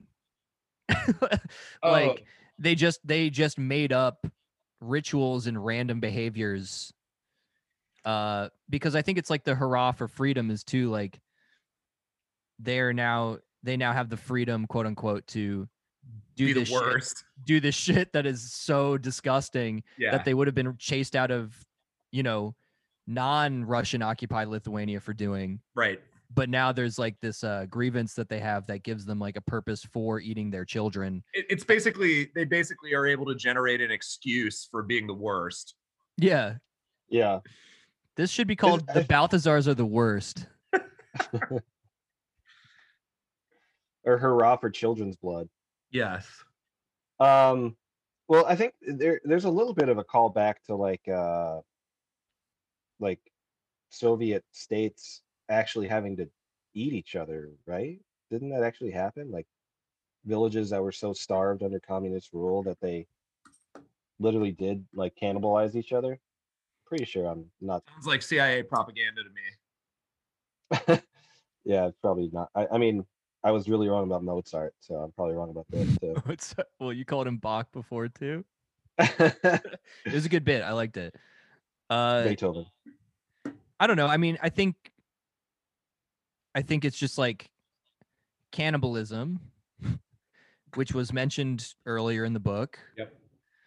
is one of those taboos the crossing of which i think fe- is like a point of no return uh, something like that you know like, Especially when oh- you eat your own children. yes allowing for allowing for these kind of things to happen is in fact categorically wrong Right. um and the fact that this person is sitting here trying to put a good face on it because he's an objectivist medical student Yes.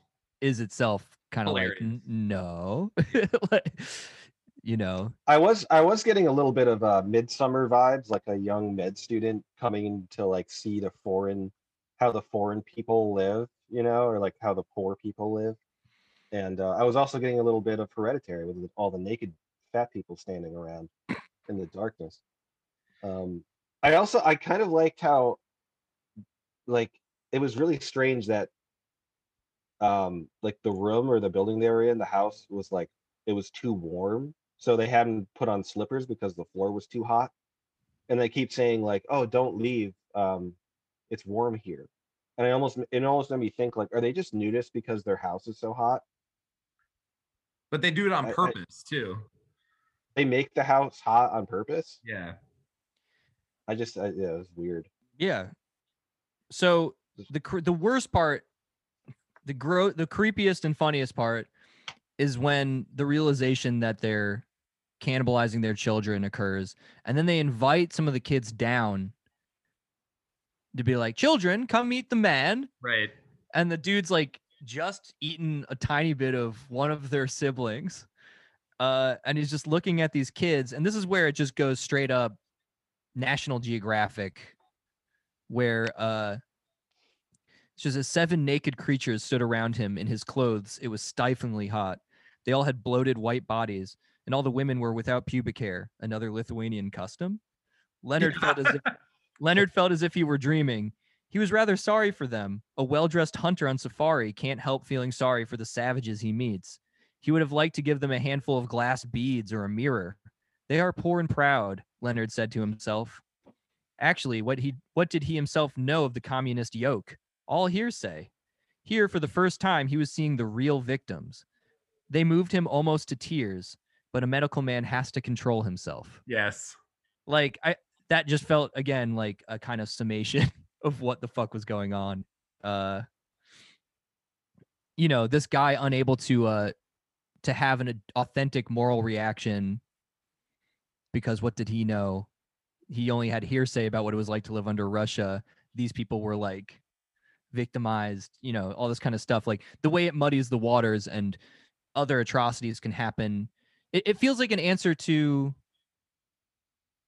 the other side of it. The more the more complicated question of like I, I don't I don't know, like even the people uh, to whom violence is being perpetrated being capable of the same thing, which is strange, but it, it I don't know. Next story. Okay. No, I'm kidding. I don't, I don't have much more to say about that one. I think that's a it, yeah. Yeah, Uh, me neither. It's just with all these stories, it's just yeah, I, I it, it feels a bit like I'm I'm kind of uh groping for for takeaways and stuff, which might be good. Might be a good kind of might be the whole point, but So this is the last one. I mean, I feel like we've hit on some pretty like themes that have run through most of them that have come back over. and over. I don't think we're. I don't feel like you're groping. Nice. Um, Thanks, man. All right. So the last story in the in the collection is called Resurrection. Yes. Yes, What's- it is. What's popping? What's popping with this one? I I just take a big you old swig of wine. uh, I think this was my least favorite one. So it's it's basically about these two guys who sort of are both hiding out from Nazis and they sort of develop a friendship. Um, I think one's a a a, a Jew, you know, a, a ethnic Jew but a Christian, and the other one is a is a religious Jew. Like a Zionist. Yeah, Yeah.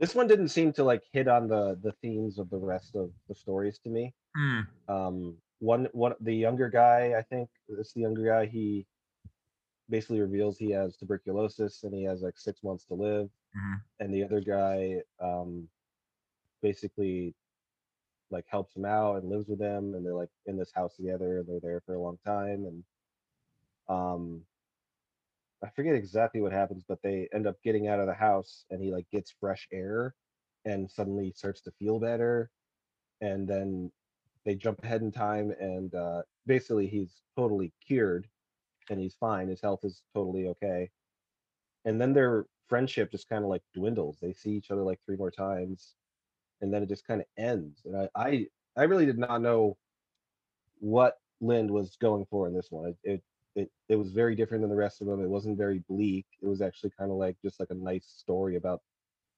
two friends. I don't know. I'll take I a didn't, I didn't Oh, I'll I'll take a the the only thought I had about this was just like um it rem- it reminded me of like uh I don't know. I think there's like an old Twilight Zone where these people were like trapped in this thing and they thought that the apocalypse had occurred outside. yeah, I remember that. And so they were like incredibly they were like hermetically sealed in this environment where you know, it was just like kind of their personalities and they were like fighting more and more. Uh and you know, it just their world became shrunk down to these two perspectives. Uh and I don't know. I th- I think you have yeah, you have the ethnically Jewish Christian whose rationale for becoming Christian is so that his anti-Semitism was justified just some weird convoluted rationale for being christian that was like partially derived from like like talmudic mental convolutions and then you have like the hyper idealistic zionist uh trapped in a kind of Anne Frank scenario uh Right. Yeah i don't know arguing and, and then finally and then maybe like kind of seeing how they were talking past each other and what was the takeaway it might be one of the more hopeful stories in the collection Yeah, I think it definitely is because they kind of ultimately come to some sort of, you know, not agreement, but a kind of, you know, weird friendship. And and yeah, they they see each other later on in life, and uh, you know, it sort of ends with this with this kind of like big tent sentiment, you know, where you know just just the last couple paragraphs, you know, um. Goldschmied looked at Weintraub for a moment and turned and left him. As he left, he said, You're right, Weintraub. We've got to keep our health. With all this fear, we might as well be dead. Keep healthy, have a good trip, and make sure you get there all right. We shall meet again. A week after this conversation, the two did indeed meet. Weintraub was climbing the steep stairs to his holy Jerusalem, and Goldschmied to his Jesus on the cross. For to tell the truth, the city of Jerusalem is not so very big. Sort of like the differences aren't as blown up as we sort of make them to be. And Right. there's, you know, yeah. all of this sort of division you know in in you know in the big picture but that that sort of drove nazi ideology was this blown out of proportion religious you know these distinctions are not as serious as as we make them out to be Right. And in the stifling environment of this horrific regime where people are being killed for these reasons, those things just have the space to to kill you and create mo- them into monstrously large issues that are worth killing for and dying for. Um and then so like I don't know like the consumption thing or like the the uh, tuberculosis thing and then them finally getting out and him being actually fine uh just seems like just a, a very literal representation of that. Like they're they're they're they're only dying in this kind of situation. And it's and it's because of that tight tight space and that tight environment that the sort of rot comes through and once it's opened up a little bit it just dissipates. So Maybe when does he yeah. He's being yeah he's being he's being cheerful here yeah i think so Yeah. What, what do you guys what do you guys think of him ending the the book, the collection with with this story? it's a nice gesture because the rest of it is so relentlessly sort of everything is terrible and everybody's terrible. Um, Yeah. I mean, but- there's no but there's I, no like But I think you're right. It is a tone. It is a sort of jarring kind of like. It, it, it almost feels like a contrived happy ending. You know what I mean? yeah d- yeah totally. There's no there's no Looney Tunes in this one. There's a very stripped down, and it's a big it's a big shift in tone from from the rest of the stories. it's just But that I, like I I don't oh sorry No, I was gonna say I don't I don't I don't mind the happy endings.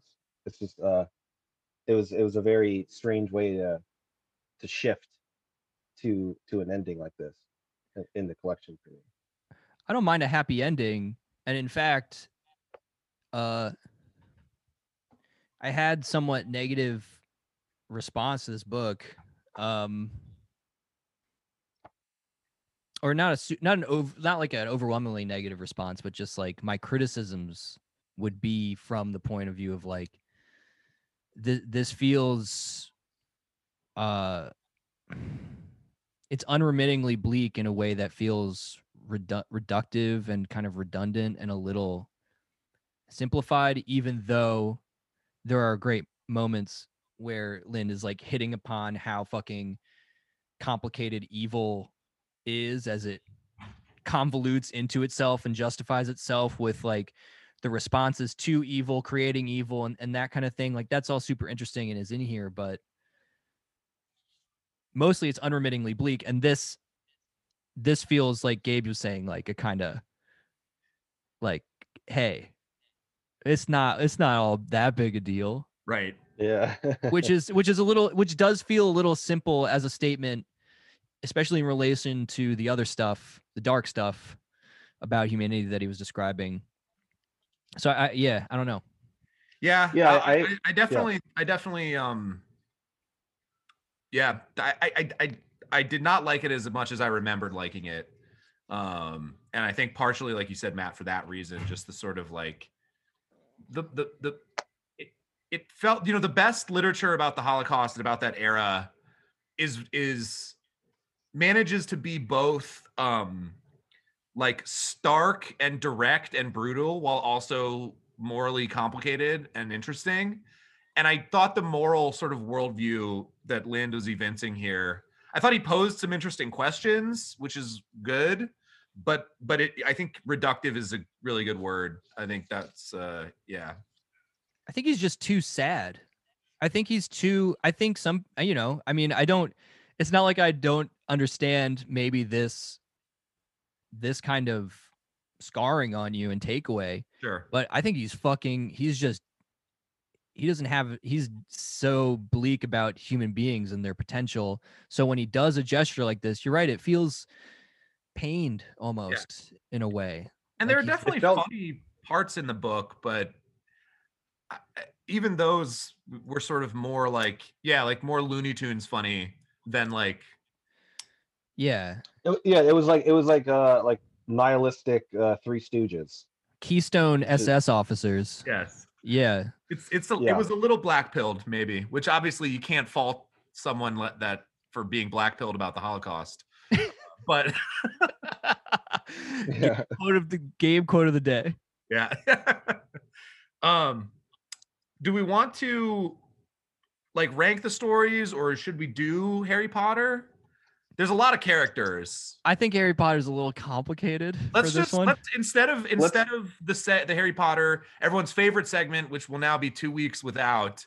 Um, in, uh, it'll be back. The fan favorite segment will return. Let's don't just worry. um let's let's let's rank these bad boys. Uh, All right, let me just pick pull up the little list here. Table of contents, baby. Okay. You want me to go first? I'll go, uh whoever Yeah. Paul. I will go first. are you, is this worst to Um, best or best to worst? Oh yeah. This will be worst to best. I don't know if I have a table of contents. Damn, I'm gonna go best to worst. That seems more natural. All right, but- mine. Worst for me was Resurrection. Then I would have to say. Uh. The the Pios brother, Pios. Pious. This is this is really hard. The penis brother. Um, the penis brother. It actually gets a lot harder now, but I would actually say Soul of Wood, third worst. Wow. Fuck. I didn't like. I really didn't like that one. I was kind of falling asleep. Um, then I would say, "Hurrah for Freedom!" The Naked People, Naked Cannibals. Then uh, the Window. My top top three are the Window, Judgment number two, and I actually am flipping my initial response. I think Journey Through the Night is number one. That Alright, one will stick with me. nice. That'll that that one's a five bagger. Five bagger popcorn classic. Damn. that one praise. that one alone uh that one boosts up my overall rating of the whole book for sure that that's a that's a must Uh, read i would say Yeah. Yeah. Um, all right, I'll go. I'm also gonna go worst to best to keep the tension built. Oh shit.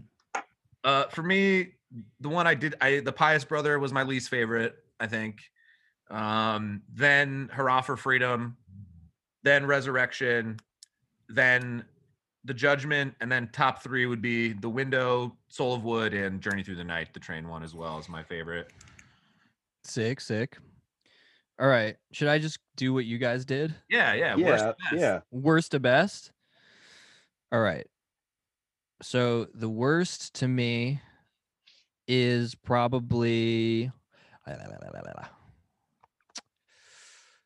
Resurrection, Pious Brother, the Pious Brother. Then I would say the Judgment. No. Yes. Then Hurrah for Freedom. And then my top three are The Window, Journey Through the Night, Soul of Wood. Nice. So our top three is just all the same, pretty much, except for some couple variations. well no i uh, yeah Oh yeah, Yeah. you had Soul of Wood outside your top three. Soul Solo yeah. Wood, I had. Yeah, so, yeah, I didn't like that one. But we all I didn't like agree the train and the window are in there. Yeah, And why do you think that is? I I think They're the shortest. Were, you know, the Yeah. first, most short and second shortest, basically. I think that's right. And I just I just feel like they just were so punchy and distilled and and you know uh, the window I think I like them for different reasons personally. I like the train one because it's just the this is the central this is my thematic concern. I'm putting it in your face, but I'm doing it in a really a really like interesting and evocative and and eerie way. Um the window I just liked because I thought it was similarly evocative in the writing but but it, it- it also had such a different feel it was just dreamy and and i think the window i liked more for the writing than for the sort of content hmm Yeah, I'm kind of just gonna. Can I say ditto on that? Yeah. Basically. yeah, me too, actually. Yeah. um, yeah, I think I had the judgment up there so high because I thought it was, I thought it was the funniest, and I I needed some humor in this bleak book.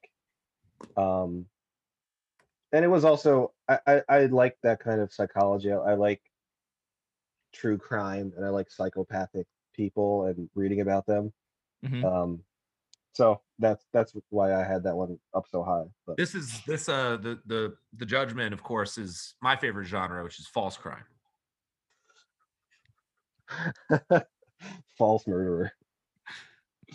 False murderer. false crime like the false crime fiction crime True crime. The opposite of true crime Fuck. Fuck. um So disappointed in myself for not. should we uh should we throw some some numbers on this bad boy Come on, Matt. You got to fire on all cylinders on these things. yeah, dude. False You can't be just like.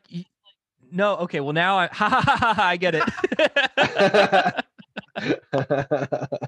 false lies yeah. I've always been here. uh, what did you want to do? uh numbers, numbers like, game. rate the book i guess Uh, I, I, I will. I, I fully confess that potentially my view or my feeling about it was colored because I remembered liking it a lot, and it didn't live up to my sort of remembered vibes. So that I may be being harsher than I otherwise would, but it's, you know, it's like a three three point one for me. I think it's good. Yeah, that's not. I like we were saying before. I don't know if that's necessarily a bit. That's not abysmal. No, I, I No. that's good. That's that's good. I was gonna say three point two. Yeah. Three was point gonna give it five. I was gonna give it a three point three four. Wow. So okay, I okay, got the I got the highest score out of here. Matt, what'd you say? Three point two five. Yes, sir. Nice. That's a nice in in darts. That would be a nice little grouping. Yeah, yeah. Ooh, we, we were all on the kind of on the same page there. Yeah. I think, yeah, Lind, you know, check it out. I'll be I'll be that- reading something else of his probably. I don't, yeah, Yeah. I don't know how how much else is in translation. Honestly, Not a ton. yeah, not much. This is this is his major collection. Uh, Um, the the journey through the night though is like a I I would say a must read five I definitely think Journey Through the Night is is worth the price of admission. Um, Yeah. Soul of you could- Wood. I I really like Soul of Wood also, and The Window. Definitely, those three were definitely worth it all for me. Yeah, if you can if you can find a, a version of this somewhere, get it. And also, I I I contend that my fuck. God damn it. Can't see it at all. See the tree man? Well, Mine the listeners can't. The Hill and Wang law uh edition is the coolest looking version of the book you can buy. Oh well. good for Yeah. you. Um, I actually like my cover too. The two like the two naked people, which I- I just realized were probably the naked people. Y- That's And, got to uh, be the Balthazars. Yeah, definitely. One thing we didn't talk about that I should just want to just throw out there is that this book wasn't written, wasn't published until the 60s. So this wasn't like a you know, immediately after the Holocaust. So th- it was also sort of entering like a we- a different era of style and and you know um, art and stuff when this was written and coming out than like you know Mm. some of, some of the more some of the stuff that was closer can you know uh um temporally to the holocaust actually happening so that So make of that what you will but i thought that was worth noting I think you're basically saying that this is like, this is like like Weezer, and it's not. It was trying to be the Beatles. Like I love the Beatles. Beatles. yeah, I, I know what you're saying. Like, I, I actually didn't know that. I thought it was written in like the 40s. Mhm, That that was my guess. yeah probably should have said that earlier but there we here we are They, they Here we listened, are. but we didn't. And uh, we also we also didn't talk about the author very much at all. But well we did he was you know he he lived under he was Jewish and he lived uh, under a uh, false identity, and that's how he, I believe, survived most of that period. yep Basically, he was like Don Draper. he, Ugh. had a, he had a sweet mustache too. get that coffee Yeah, he looks like that guy. he looks Um, like food man Yeah. Yeah. Um, he looks just Yeah. like food man Yeah. Well, does. he looks better than the. Well, yeah, he's got a different, Better- vibe, but he, looks looks better a lot than- like Food Man. Yeah. he looks better than the food. Yeah, he looks better than Food Man.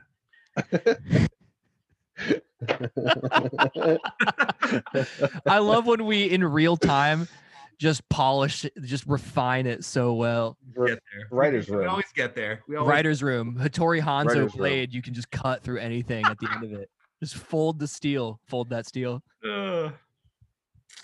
well, Well, all right.